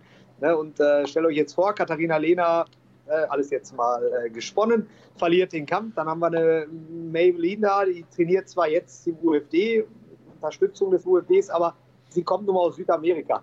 Ja, ist interessant, eine Südamerikanerin aus Brasilien stammend. Ich kenne ihre Pläne nicht. Ich weiß nicht, was sie vorhat. Ich kann nicht jetzt schon ihr sagen, dass sie, was weiß ich, in naher Zukunft um den Titel kämpft. Sie ist natürlich im Kandidatenkreis dabei. Darf man auch nicht vergessen, wir haben noch andere gute Mädels. Samia El Kaut meldet sich jetzt zurück, hat eine 4-1 und ne, eine Alice Ardalan, die haben wir schon drei, vier Mal gesehen bei GMC. Es gibt ja sehr, sehr viele interessante Frauen, die ganz klar erstmal für uns in Frage kommen. Aber das muss man eben von Kampf zu Kampf beurteilen. Aber wir überlegen eben. Ne? Katharina Dalista hat jetzt, glaube ich, auch neu gestartet, ist interessant, aber das sind natürlich alles Namen, die müssen erstmal ein paar Kämpfe erstmal bestreiten. Ja, also ich verstehe natürlich, was du sagst. Äh, gibt es eine Menge Faktoren, die eine Rolle spielen. Man will natürlich nicht, dass eine Kämpferin oder eine Championess oder ein Champion da den Titel mitnimmt äh, und nach Hause fliegt. Auf der anderen Seite ist es natürlich schwierig. Man kann sich die Kämpfer ja auch nicht backen. Äh, jeder hat sicherlich irgendwo einen Vor- und Nachteil. Alice Adelian zum Beispiel kommt ja aus Rumänien, meine ich. Die könnte ja dann quasi auch durch die Hintertür verschwinden mit dem Gold. Aber ich finde es gut, dass es diesen Gedanken zumindest schon mal gibt, dass wir da einen weiteren Titel vielleicht sogar einführen. Und vielleicht ist ja eine dieser Damen äh, diejenige, welche, die diesen Titel irgendwann mal hält. Ich finde es auf jeden Fall sehr, sehr spannend. Ähm, eine weitere Frage, die mir so ein bisschen unter den Nägeln brennt. Wir hatten äh, vor einiger Zeit den Maurice Adorf hier zugeschaltet, der meinte, er würde in München auch ganz gerne vielleicht sogar schon kämpfen. Gibt es dazu ein Update? Ja, also äh, Weihnachten, Silvester haben wir eine kleine Pause gehabt. München ist im März und äh, steigen jetzt alle ins Training ein. Maurice musste erst mal eine Pause machen. Der hat in 13 Monaten fünf Kämpfe bestritten. Ja, und äh, jeder junge Kämpfer braucht einfach Zeit zum Wachsen, er muss sich weiterentwickeln. Man darf da nicht von Kampf zu Kampf hetzen. Ne, wir verbrennen unsere Athleten dadurch. Ähm, schön ist, wenn Maurice auf allen Events kämpft. Ja, ist, glaube ich, im Moment der heiß begehrteste Kandidat. Äh, Hassliebe nenne ich es immer. Und ähm, er hat ja nach seiner Niederlage gegen Alexander Wiens zu seinem Mann gestanden, drei Wochen später. Ja, unter großer Kritik nochmal gekämpft, aber das war wichtig für ihn und danach äh, sollte er erst noch mal eine Pause machen. Er hat diese Pause gemacht ähm, und jetzt äh, ist er wieder voll im Training und wir haben hier auch ein großes Trainingslager ähm, gerade eingeläutet und haben jetzt die letzte Zeit auch mit vielen guten Campern hier auch äh, zusammen trainiert. Und jetzt muss man einfach abwarten. Also München kommt definitiv zu früh, da wird er nicht kämpfen. Okay. Da sind dann erstmal andere an der Reihe und äh, danach haben wir, glaube ich, wieder eine Serie. Düsseldorf, Berlin und ähm, Stuttgart. Und ähm, Stuttgart wird zum Beispiel auch ein sehr, sehr interessantes Ding. Das ist unser erstes Mal in Stuttgart und danach gibt es natürlich wieder Köln und ähm, Oberhausen. Es, wir haben natürlich einen Marathon vor uns und da müssen wir Stimme ich- natürlich unsere guten Jungs ein bisschen, äh, ja, ich sag mal, pfleglich verteilen. Stimme ich dir hundertprozentig zu. Man darf die Jungs äh, nicht verbrennen. Also das äh, ist absolut, absolut korrekt. Ich hätte zum Beispiel auch nicht empfohlen, den im, im März schon kämpfen zu lassen. Er hat es ja nur selbst irgendwie angekündigt. Deswegen muss ich da jetzt nachfragen. Finde ich aber vollkommen korrekt. Jetzt sagst du, er hat eine längere Pause gemacht, steigt jetzt wieder ins Training ein. Was heißt längere Pause? War da äh, angesagt, ich sitze jetzt in der Shisha-Bar mit den Jungs oder hat er äh, zumindest ein bisschen den, den Kämpfer-Lifestyle doch, doch weitergelebt? Also in was für, einer, in was für einem Ja, physischen Zustand ist der verfolgt jetzt, sage ich mal? Storys. Jeder, der seine Stories verfolgt hat, zum Glück sind die nur 24 Stunden. Deshalb frage ich, deshalb frage ich. Ja. ja, ja, also er war viel unterwegs, hat die Seele baumeln lassen, hat ein paar Funde gehabt. Ja, das gleiche war ja auch mit Felix Schifffahrt und Felix ist jetzt auch wieder im Training, hat seine Ausbildung bei der Feuerwehr, seine Prüfung abgeschlossen. Und jetzt kommen die Jungs natürlich alle langsam wieder, sind im Training und ähm, ja, es sind eben junge Burschen. Pause heißt für die immer, wenn die zwei Wochen, drei Wochen am Stück Pause gemacht haben, dann ist es für die eine längere Pause. Aber Pause heißt für mich dann auch immer, dass sie erstmal an ihren Schwächen weiter trainieren. Die, die müssen ja, um, ähm, um im Grunde den nächsten Step zu machen, müssen sie natürlich Trainingssequenzen haben, wo jetzt nicht unbedingt Vorbereitung ist, sondern wo wirklich trainiert wird. Ja, an, ähm, an anderen Dingen trainiert wird und ähm, an deren Fähigkeiten weiter gefeilt wird. Äh, das sind so eher der Begriff Pausen. Ja, und das manchmal auch einfach gut wegzukommen, um dann wiederkommen zu können. Das äh, gehört auch ein bisschen mit dazu, wenn man immer nur im Training ist und nichts anderes sieht und es immer um alles geht und ständig in der Vorbereitung, immer grinden. Das hüllt ja auch irgendwann mal aus. Man muss auch mal ein bisschen Dampf ablassen, man muss auch mal ein bisschen fünf gerade sein lassen, um dann wieder zurückzukommen in eine Phase, wo man weiß, okay, jetzt muss ich 100% diszipliniert sein. Das gehört alles mit zum Kämpfer-Lifestyle dazu. Aber ich äh, habe mal für mich vermerkt im Hinterkopf, wahrscheinlich im März in München noch nicht. Adorf, ähm, wir werden noch Ja, nach ein wir paar haben in anderen. München ja, wir haben in München natürlich, ähm, wir haben hier 14 Kämpfer auf der Uhr und wir haben natürlich, äh, man darf auch nicht vergessen, Mü München ist Süddeutschland und ähm, weiß ich, ob wir schon äh, Saba Bulagi, der wird jetzt seinen Titel in München verteidigen, den haben wir jetzt auch Oha. noch mit auf die Fightcard genommen und ähm, wir arbeiten jetzt daran, dass ein Anton Mohr noch dazu stößt und ähm, Gibt es denn Wir schon einen, äh, einen Gegner für Sava Bolagi? Weil das ist ja jetzt quasi eine News, die hier, äh, äh, also das ist ja eine, eine Neuigkeit, das, das breaken wir jetzt hier gerade. Weltexklusiv. Weltexklusiv. Ja, also Saba wird seinen Titel gegen Felipe Maya verteidigen. Das ist äh, ein erfahrener Mann aus Spanien, der ähm, ist ein BJJ-Spezialist, hat seine letzten Kämpfe eben durch äh, Submission gewonnen und ähm, Saba ist ein hervorragender Ringer. Um das Match spannend zu machen, muss man auch mal gucken, dass man auch jemanden auf ihn findet, der, der natürlich die Fähigkeiten auch hat, Saba schlagen zu können, auch auf seinem Gebiet. Ja, und ähm, wir haben Saba schon mal gegen Lomali Eskiev in einem Standkampf gesehen. Es war eines der besten Kämpfe in Deutschland und das versprechen wir uns auch mit Felipe Meyer, dass Saba da seine Qualitäten im Stand-Up eben beweist. Und ähm, ja, wer den Kampf noch in Erinnerung hat, hat gesehen, dass Saba mit einer der stärksten Stand-Upper in Deutschland ist. Ähm, bis jetzt hat er immer natürlich Leute vor Fäuste gehabt, auch bei GMC, die er gerne am Boden hätte. Aber ähm, ich glaube mal, Felipe, das wird so ein Gegner sein, wo er auch im Grunde auch keinen Bock hat, mit dem unbedingt runterzugehen, weil die Stärken des anderen liegen eben am Boden. So werden wir, glaube ich, ein gutes Stand-Up-Match da sehen. Du hast jetzt eben Lom Ali schon angesprochen. Äh, hier die Frage im Chat war, kommt er nochmal zurück zu GMC? Hast du mit ihm gesprochen in kürzerer Zeit oder vor kurzem? Äh, Gibt es irgendwelche Pläne diesbezüglich?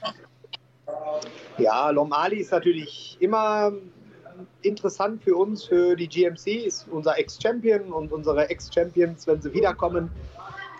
Ich kann jetzt zum Beispiel auch verraten, dass der ehemalige Ex-Champion auch im Leichtgewicht, Jamil Chan, eben wiederkommt. Wenn die eben Auslandseinsätze hatten, dann äh, auch Lomali ist immer noch bei ACA unter Vertrag. Und äh, er hat jetzt auch, glaube ich, April seinen nächsten Kampf. Und ähm, da muss man gucken, wenn er den Vertrag dann nicht verlängert und Lust auf GMC hat. Er hat es ja auch schon angedeutet, dass er gerne kämpfen möchte. Und ähm, als Lomali gegangen ist, hatten wir natürlich, waren wir auf einem Stand bei der GMC, wo wir international einfach nicht mithalten konnten. Aber jetzt haben wir mit Oberhausen, glaube ich, das letzte Event des letzten Jahres, haben wir im Grunde gezeigt, dass wir uns hinter KSW nicht mehr verstecken brauchen, UFC oder wie die ganzen europäischen Events auch eben auch heißen. Da haben wir die Halle gefüllt, wir haben super Kämpfe gehabt, das Ganze rundherum stimmte, wir haben positive Resonanzen gehabt. Ähm, ja, und darauf bauen wir auf, dass wir eben für unsere Ex-Champions irgendwann gerne auch wiedersehen. Weil Ich du. hatte Jamil Chan schon angekündigt. Also Jamil wird in April in Düsseldorf dabei sein. Wir arbeiten eben daran, dass wir da ihm auch einen adäquaten Gegner finden. Mit Jamil wird sich das äh, Leichtgewicht nochmal, glaube ich, äh, glaube ich, nochmal interessanter gestalten. Auf wir haben jeden werden die natürlich- Karten neu gemischt, ja. ja, wir haben den legendären Kampf natürlich Marcel Gawinski gegen Jamil und äh, ja, beide wollen ja auch ein Rematch, so wie ich das jetzt schon mehrmals auch mitbekommen habe über Social Media. Aber da ist auch ein Alexander Wertko natürlich, ein, der ein Wörtchen mitzusprechen hat. Ähm, sind auf jeden Fall ein paar interessante Paarungen eben. Auf jeden Fall. Und du ähm, hast erstmal eine tolle News äh, mitgebracht. Also Jamil Chan sieht, glaube ich, jeder gerne. Der ist ein Garant für Action. Egal wie die Kämpfe ausgehen, das äh, ist auf jeden Fall mal Feuerwerk. Und du hast davon gesprochen, dass äh, das Ganze drumherum auch stimmt bei GMC. Hörst du mich noch? Alles gut. Okay. Ja, also das drumherum stimmt auch, hast du gesagt. Und ähm, das bringt mich gerade auf eine Frage hier aus dem Chat. Und zwar habt ihr vor, vermehrt jetzt auch Pressekonferenzen zu machen, wo auch Fans Fragen stellen können. Also ich weiß, dass ihr das in der Vergangenheit schon mal gemacht habt. Kannst du noch einmal anrufen, Andreas? Weil du bist jetzt ein bisschen abgehakt. Probier Ja. nochmal. Wir probieren es nochmal. Die Technik ist heute nicht unser Freund. Also wir rufen noch mal kurz an bei Dennis und stellen ihm jetzt zum Abschluss des Interviews noch ein paar Zuschauerfragen mit der Bitte um kurze Antwort. Denn wir haben noch den Jakob Stüben in der Leitung, der heute auch noch drankommen will. Und hoffen mal, da ist er Dennis wieder. Also, hörst du uns jetzt besser? Nein. Offensichtlich nicht. Oder? Doch. Ja, Ich glaube, er ist jetzt wieder in einem anderen Gerät. Und auf dem Gerät funktioniert der Ton irgendwie nicht mehr.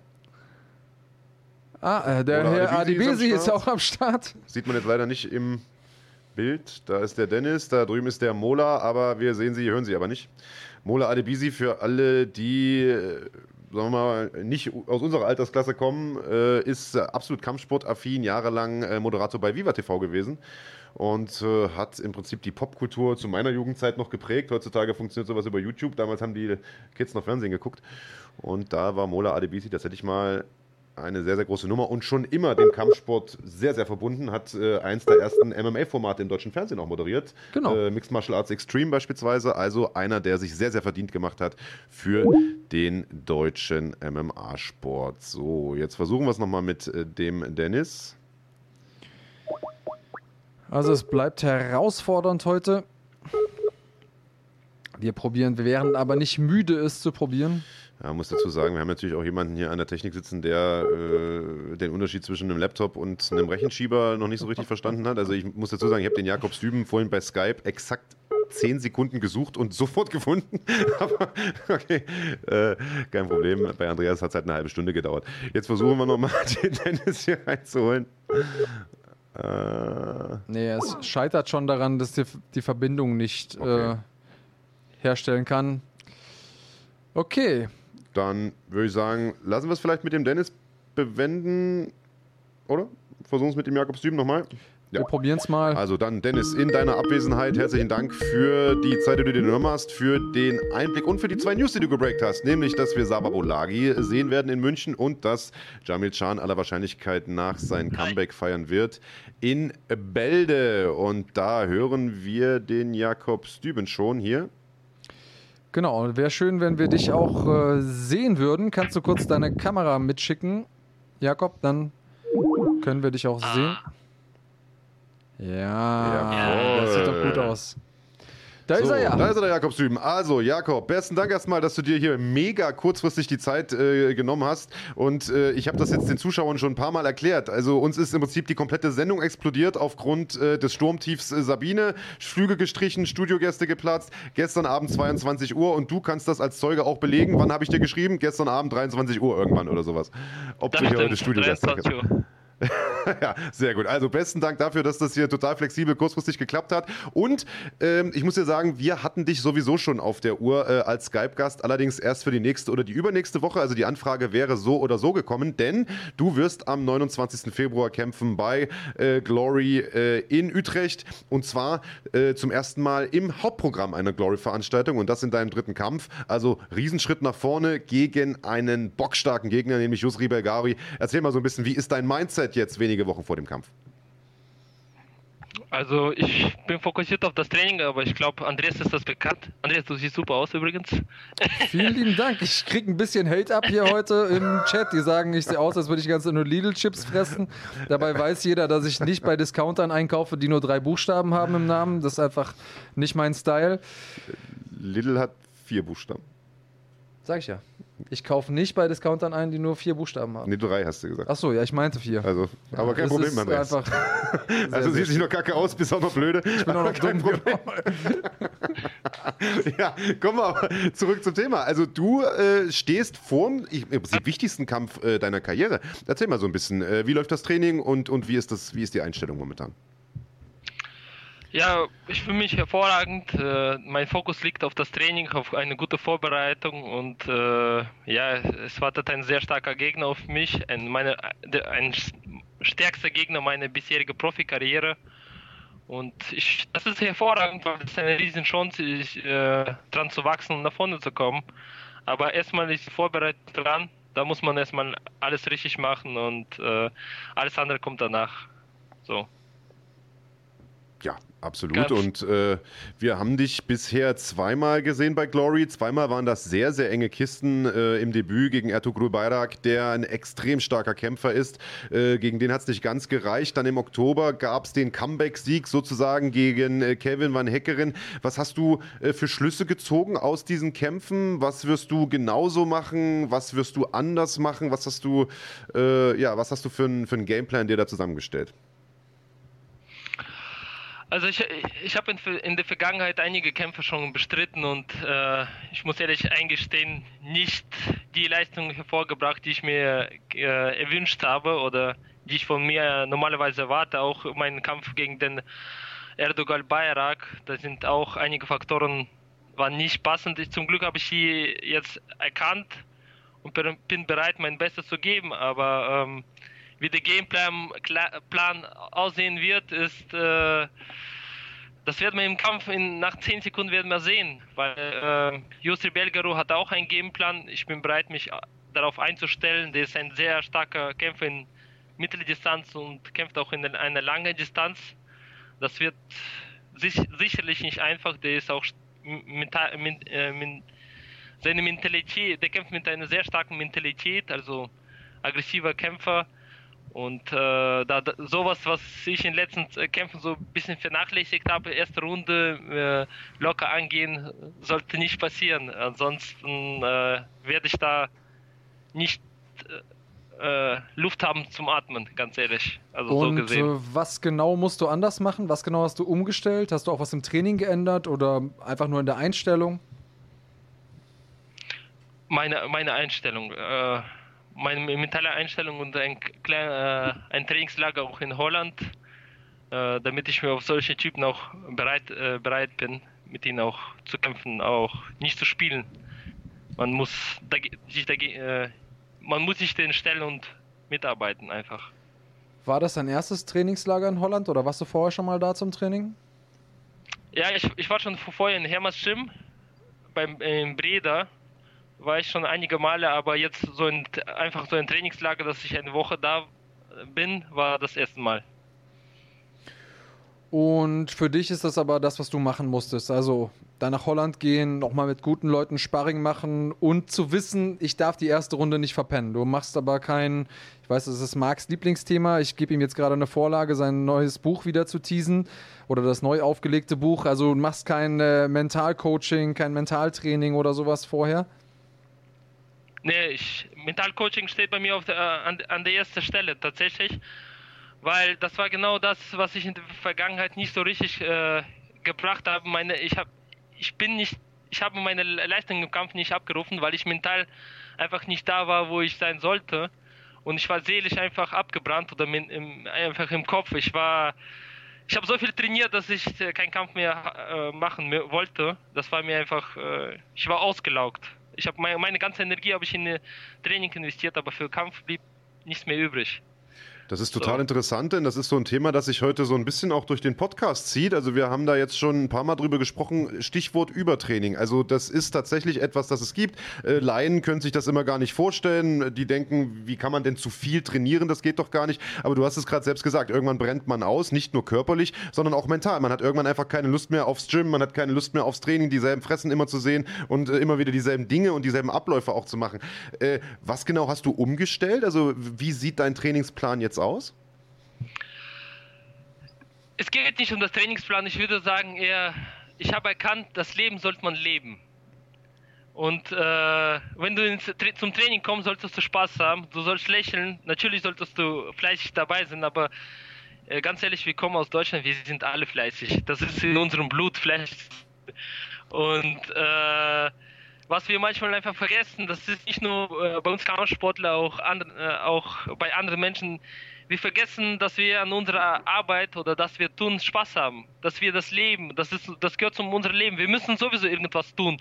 Und wenn du etwas tust, was, woran du Spaß hast, dann solltest du auch das mit Spaß angehen. Und das ist der einzige Grund, warum wir das tun, was wir tun.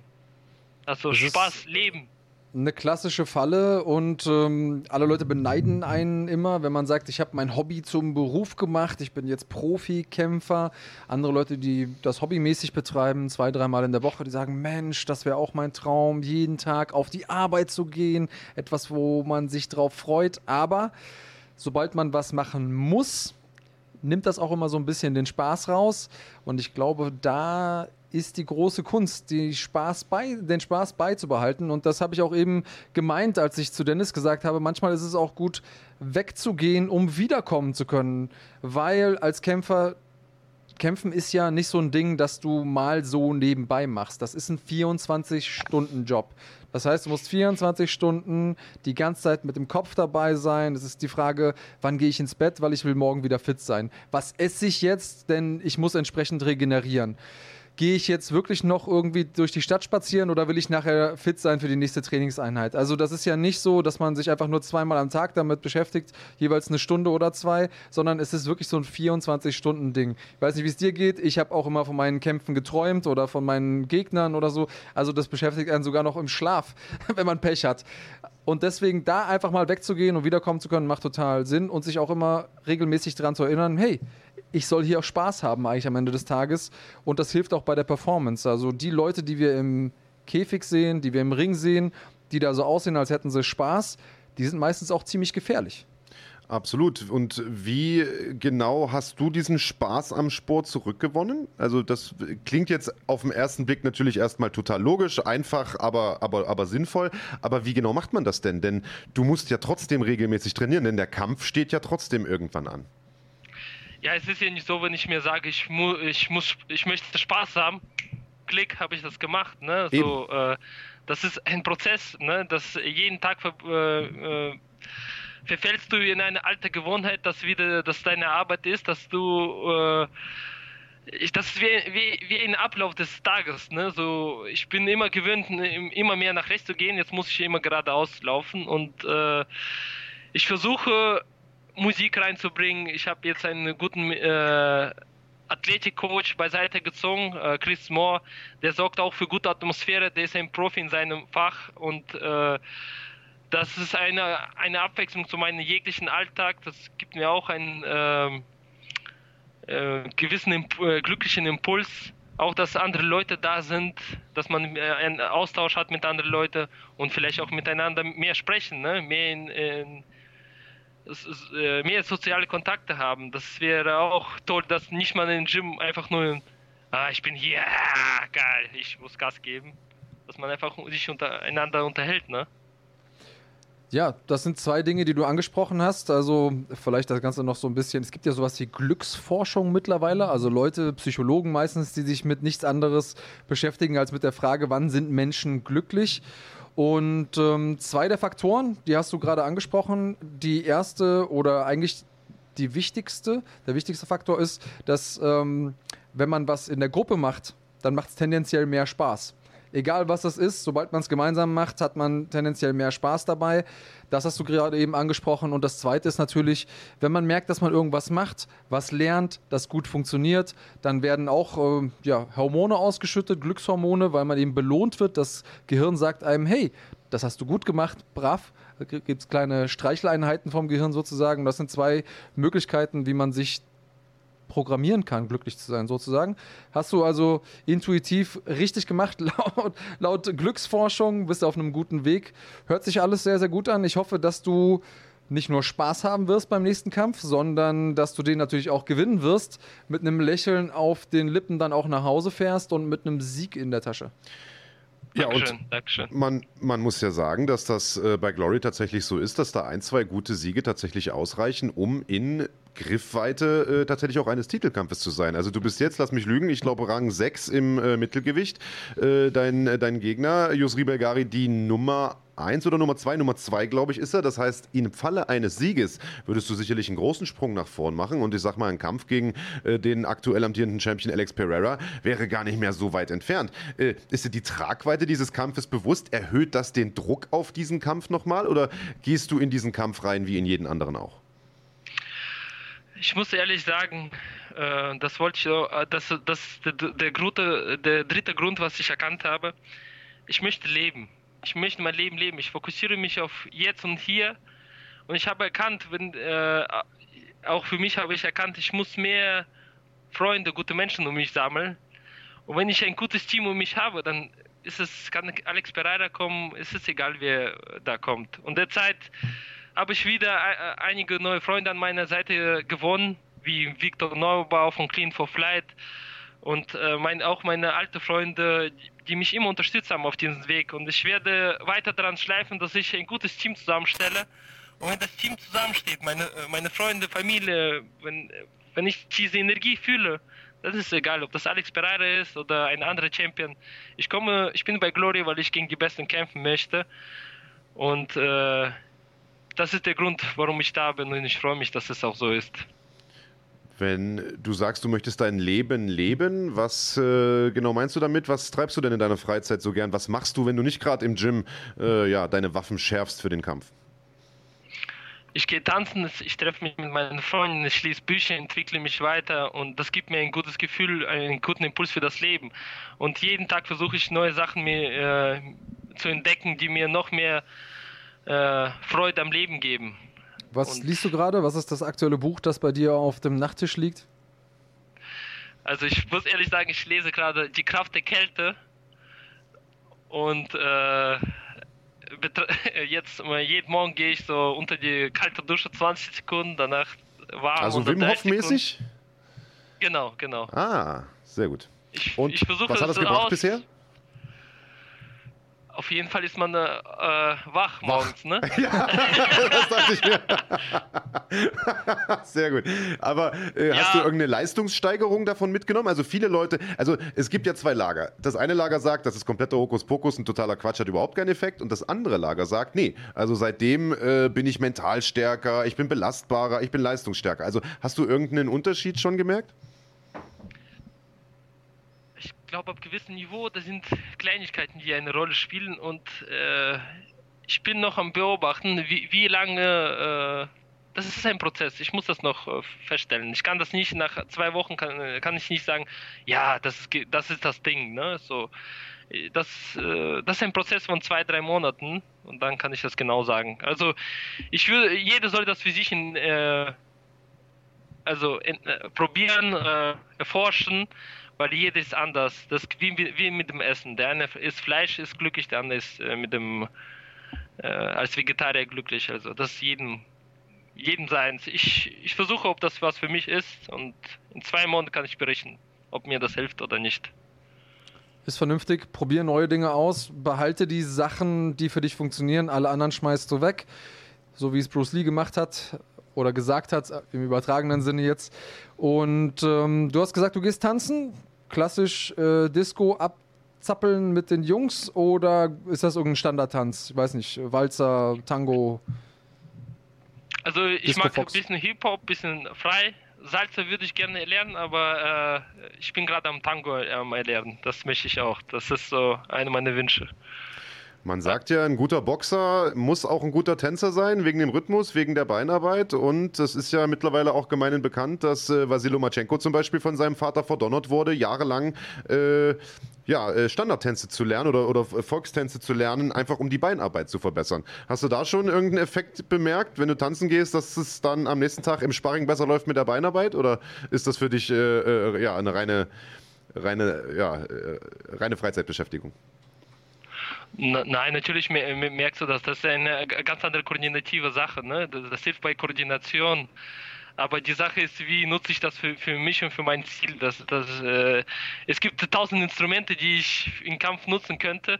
Die Frage ist, möchte ich die nutzen oder möchte ich damit arbeiten? Also tatsächlich, ich, man, ich kann Cha-Cha-Cha tanzen gehen, das passt nicht zu meinem Stil, äh, zu meinem Kampfstil. Dann gehe ich äh, Tango tanzen, das passt. Also das muss ich äh, also mir, mir persönlich gibt das etwas, ja, das passt auch zu mir ein bisschen.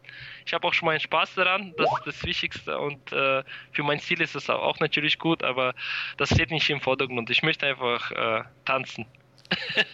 Ja, also warum nicht? Äh, interessantes Hobby auf jeden Fall. Tanzen auch ein härterer Sport, als man äh, vielleicht glauben mag. Also es gibt ja diese Turniertanz-Wettkämpfe, die sind nicht ohne. Äh, aber gehen wir mal vom Tanzen weg und kommen mal wieder hin zum Kampfsport. Äh, du bist ja nicht der einzige Deutsche äh, bei Glory, der unter Vertrag steht und du bist bisher leider Gottes einer gewesen, der ein bisschen unterm Radar geflogen ist, also der jetzt im Mainstream, will ich mal sagen, oder bei den Casual-Fans noch nicht so bekannt war. Das würden wir natürlich gern ändern. Äh, erster Schritt dazu ist ja heute getan. Gern würden wir dich auch mal in die Sendung einladen, also vielleicht mal ins Studio hier, um dich ein bisschen einer breiteren Masse noch bekannt zu machen. Äh, worauf ich aber eigentlich hinaus will, ist, äh, dass es zwei deutsche Vertreter bei Glory gab, die total bekannt waren, auch bei den Casuals und für jede Menge äh, medialen Wirbel gesorgt haben, äh, woran wir natürlich auch nicht ganz unschuldig waren. Die Rede ist von Mohamed Abdallah und Michael Smolik. Die haben dann äh, im vergangenen Jahr nach langem äh, medialem Hin und Her tatsächlich einen Kampf gegeneinander bestritten. Du warst im Grunde hauptnah dabei, denn du hast im Vorprogramm gekämpft in Düsseldorf im Oktober. Ähm, ja, wie hast du den Kampf erlebt? Was äh, ist deine Meinung zu der ganzen Geschichte? Ich bin äh, Michael Smolik und Mo Abdallah sehr dankbar dafür, dass die so eine Riesenshow auch gemacht haben.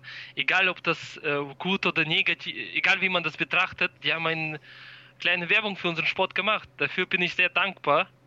Auch Mo Abdallah, dass er den Mut hatte, den Michael Smolik so herauszufordern, fördern. Es tut mir leid für Michael Smolik, dass er vielleicht äh, so einen Druck von außen bekommen hat, aber am Ende hatte sich, der, der möchte wahre Champion sein, also so sagt er, dann muss er mit dem Druck auch umgehen können. Und äh, ja, der Kampf ist vielleicht nicht so gelaufen, wie jeder sich das gewünscht hätte. Aber pff, auch das gehört irgendwie dazu. Und äh, ja, wir haben ja alles gesehen, oder? Ja, haben wir und das ist doch mal eine Einschätzung, äh, wie ich sie im Grunde genommen teile. Auch, ich sag mal, vielleicht negative Werbung ist auch Werbung und äh, ich sehe es genauso wie du. Äh, Es haben sich äh, extrem viele Menschen nicht nur diesen Kampf, sondern den gesamten Glory-Event angeschaut und dementsprechend ist das doch eine hervorragende Werbung auch gewesen für den Kickbox-Sport insgesamt, oder Andreas? Ja, So, und da steckt ja. noch eine Sache drin, über die wir noch gar nicht gesprochen haben. Und da, das passt eigentlich auch so ein bisschen zu dem John Jones-Ding, mit dem wir ja die Sendung aufgemacht haben. Kampfsport ist ja deshalb so aufregend und fesselt deshalb so viele Leute, weil es auch eine extreme Fallhöhe gibt. man weiß ja nicht, was vorher passieren kann. Man kann K.O. gehen in der ersten Minute, man kann K.O. gehen in der letzten Sekunde, man kann da rausgehen und sich auf, ja, bis auf die Knochen blamieren. Und das bedeutet, wenn man gewinnt, dann ist das Licht natürlich umso heller, aber auch nur deshalb, weil der Schatten so dunkel ist. Und diese Teile gehören eben mit dazu. All die Events, wo ihr einschaltet, wo ihr in die Halle geht, wo ihr rausgeht und denkt, Mensch, die haben abgeliefert, die Jungs, das war richtig geil. Das ist ja nur deshalb so was Besonderes, weil es eben nicht selbstverständlich ist. Weil solche Sachen passieren können, weil auch Kämpfer sind nur Menschen. Und das ist eben kein Wrestling. Wrestling hat auch seine Daseinsberechtigung, aber das ist gescriptet, die wissen, was da kommt dass da die Dramaturgie stimmt, dass das was ist, was die Leute inter äh, interessant und aufregend finden, ist klar. Kämpfen ist Kämpfen. Das ist Chaos. Man weiß nicht, was passiert. Und genau deshalb ist dieser Sport so toll und genau deshalb kann sowas, muss sowas auch mal hin und wieder passieren, damit uns das wieder bewusst wird. Also, das Wort da zum bin Sonntag. Ich der gleiche Meinung. Da, da, bin ich der gleichen Meinung, Andreas, das spricht, äh, spricht mir aus der Seele. Es ist ehrlich im Ring ist das ehrlich. Es geht nicht darum, wer, was du bist. Bist du weiß, bist du äh, dunkel, rot, was auch immer. Hast du Geld, hast du, äh, hast du 500.000 äh, Fans oder nicht? Es spielt keine Rolle. Im Ring spielt ein, allein de, deine Leistung, was du kannst, wer du bist. Und das sieht, sieht man einfach im Kampf. Und ich muss ehrlich eingestehen, ich bin den Michael Smolik sehr dankbar dafür, dass er Mut hatte, den Kampf anzunehmen. Der ist tatsächlich zum Glory gekommen, hat gezeigt, dass, äh, also, hat gezeigt, das, was er behauptet hat, dass er ein Kämpfer ist, dass er tatsächlich einer ist, der ist beim Glory. Der Mo Abdallah hatte den Mut, Michael Smorik herauszufordern, hat so einen Aufwand betrieben, das so hoch zu schaukeln. Und äh, der Kampf ist, äh, äh, der Kampf ist stattgefunden. Wie der war, das ist wieder eine andere Sache. Aber äh, die hatten den Mut. Das ist der erste Schritt, was du brauchst, um in den Ring zu gehen. Eben. Und das ist natürlich auch was, was äh, viele Leute den Leuten eben nicht nachmachen so schnell. Die verstecken sich im Internet hinter irgendwelchen Akronymen und äh, fordern dann heraus. Ich schiel mal so halb auf unseren Chat. Also es ist immer einfach so aus der Anonymität heraus zu sagen, ja, das sind alles Flaschen, die können nichts. Ich hau die alle um mit einer Hand auf den Rücken gebunden am Ende des Tages. Wenn ihr es so gut könnt, wir haben guten Draht zu Veranstaltern und zu Gyms Ihr könnt euch gerne da anmelden. Ihr könnt erstmal Amateurkämpfe machen, wenn ihr da alles rasiert. Laden wir euch ein. Dann habt ihr immer das Recht mitzusprechen. Und am Ende des Tages ist das für mich eben das Besondere auch am MMA, am Kickboxen, am Kampfsport, Vollkontakt-Kampfsport generell. Du kannst den Hafen aufreißen, aber du musst am Ende des Tages dann eben auch deinen Mann oder deine Frau stehen und musst zeigen, okay, was ist denn jetzt hier los? Und solange du ablieferst, solange du hinkommst und sagst, okay, ich lasse jetzt hier die sprichwörtlichen Hosen runter, kann erstmal jeder sagen, was er will, solange es in gewissen Grenzen bleibt. Ja, ja und äh, hinkommst ist im Grunde genommen genau das richtige Stichwort. Denn wenn wir Kämpfer sehen in den großen Ligen und nur dort sehen wir sie ja häufig auf einer großen Plattform, also in Ligen wie der UFC oder wie Glory. Wenn wir die dort sehen und die haben mal einen schlechten Tag und liefern mal einen schlechten Kampf ab, dann darf man auch immer nie vergessen, die mussten sehr, sehr langen Weg gehen, um erstmal dorthin zu kommen. Also wenn wir jetzt äh, dich als Beispiel nehmen, Jakob, du hast irgendwie, ich glaube, 18, 19 Kämpfe bestritten, zwei davon bei Glory, das heißt 16, 17 Kämpfe erstmal außerhalb, um überhaupt dich dorthin zu arbeiten und das nur im Profibereich. Da ist jetzt die Amateurkarriere noch nicht mal mit reingerechnet. Also das ist ein langer Weg, das ist ein Weg, den muss man respektieren. Also deswegen, äh, das ist vielleicht das eigentliche Wort zum Sonntag. Sonntag. Ein bisschen mehr Respekt vor den Kämpfern. Äh, die haben ihn sich verdient, auch wenn der Kampf am Ende vielleicht ein Stinker ist, äh, wie der Kampf äh, von Mo und, und Michael Smolik. Ähm, Michael, du bist ein super interessanter Typ. Es hat uns äh, total viel Spaß gemacht heute. Wer ist Michael? Ähm, oh, Verzeihung, äh, Jakob. es hat uns total viel Spaß gemacht, äh, heute mit dir zu reden. Wir drücken dir massiv äh, die Daumen für den 29. Februar. Also, weil die Frage gerade auch nochmal im Chat äh, kam von jemandem, der ein bisschen später eingeschaltet hat. Worum geht es eigentlich? Es geht darum, du kämpfst am 29. Februar gegen Yusri Belgari, einen der besten Mittelgewichtler der Welt im Hauptprogramm von Glory 75 live aus Utrecht. Also das wird ein Kracher. Ähm, wir drücken dir die Daumen, werden auf jeden Fall äh, zuschauen und hoffen, wir hören uns bald wieder. Dankeschön, Dankeschön für die Unterstützung. Ich bedanke mich bei euch. Andreas, Dankeschön, danke Marc.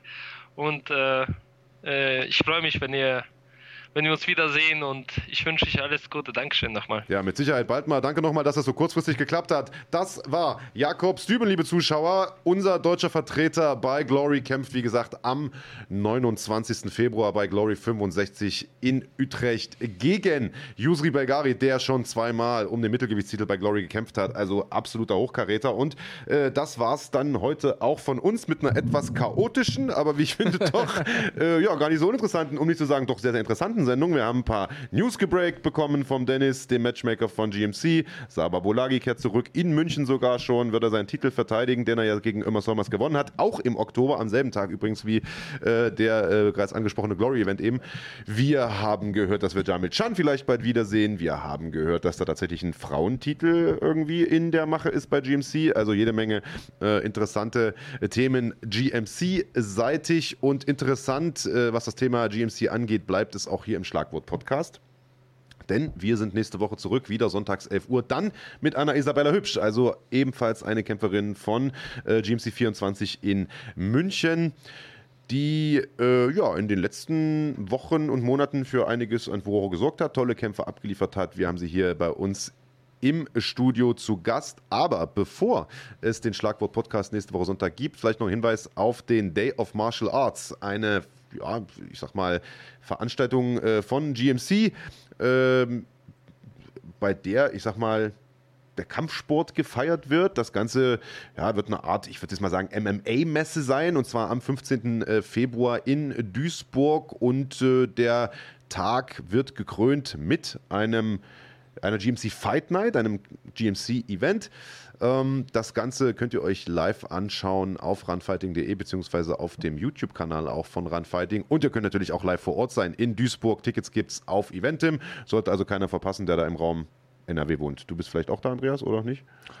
Muss man mal gucken, kann auch sein, dass ich im Einsatz bin. Ich Ja, muss äh, ja nächste Woche, also in der Nacht auf den Sonntag, dann auch wieder UFC kommentieren. Haben wir eingangs ja gesagt, da gibt es auch äh, Stimmt. Äh, um den eventuellen nächsten Herausforderer von John Jones.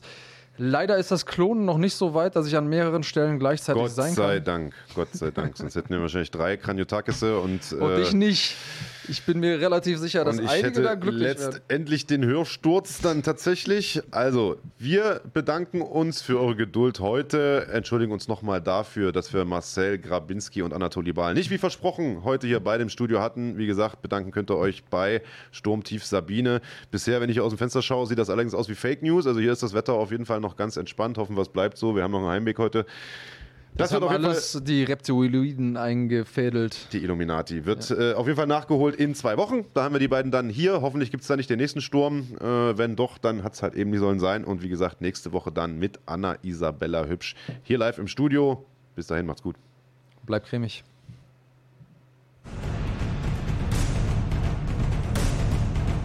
Ganz egal, wer die Null haben will, ist immer noch da. So, please come. Anna Isabella Wenn ich mir meinen Wunsch-Finish für den Kampf in München vorstellen müsste, dann wäre es auf jeden Fall ein K.O. Weil ich beweisen will, dass mein Stand-up nicht nur gut ist, sondern so ist, dass auch keiner stehen bleibt. Every punch, I want to go through your head, through your body. You know, I always come for a finish. I never wait until the end. Oh, Smile hier mit einer harten rechten Hand zum I'm not just coming for a win, I'm coming to destroy you and to show who is the best in Germany.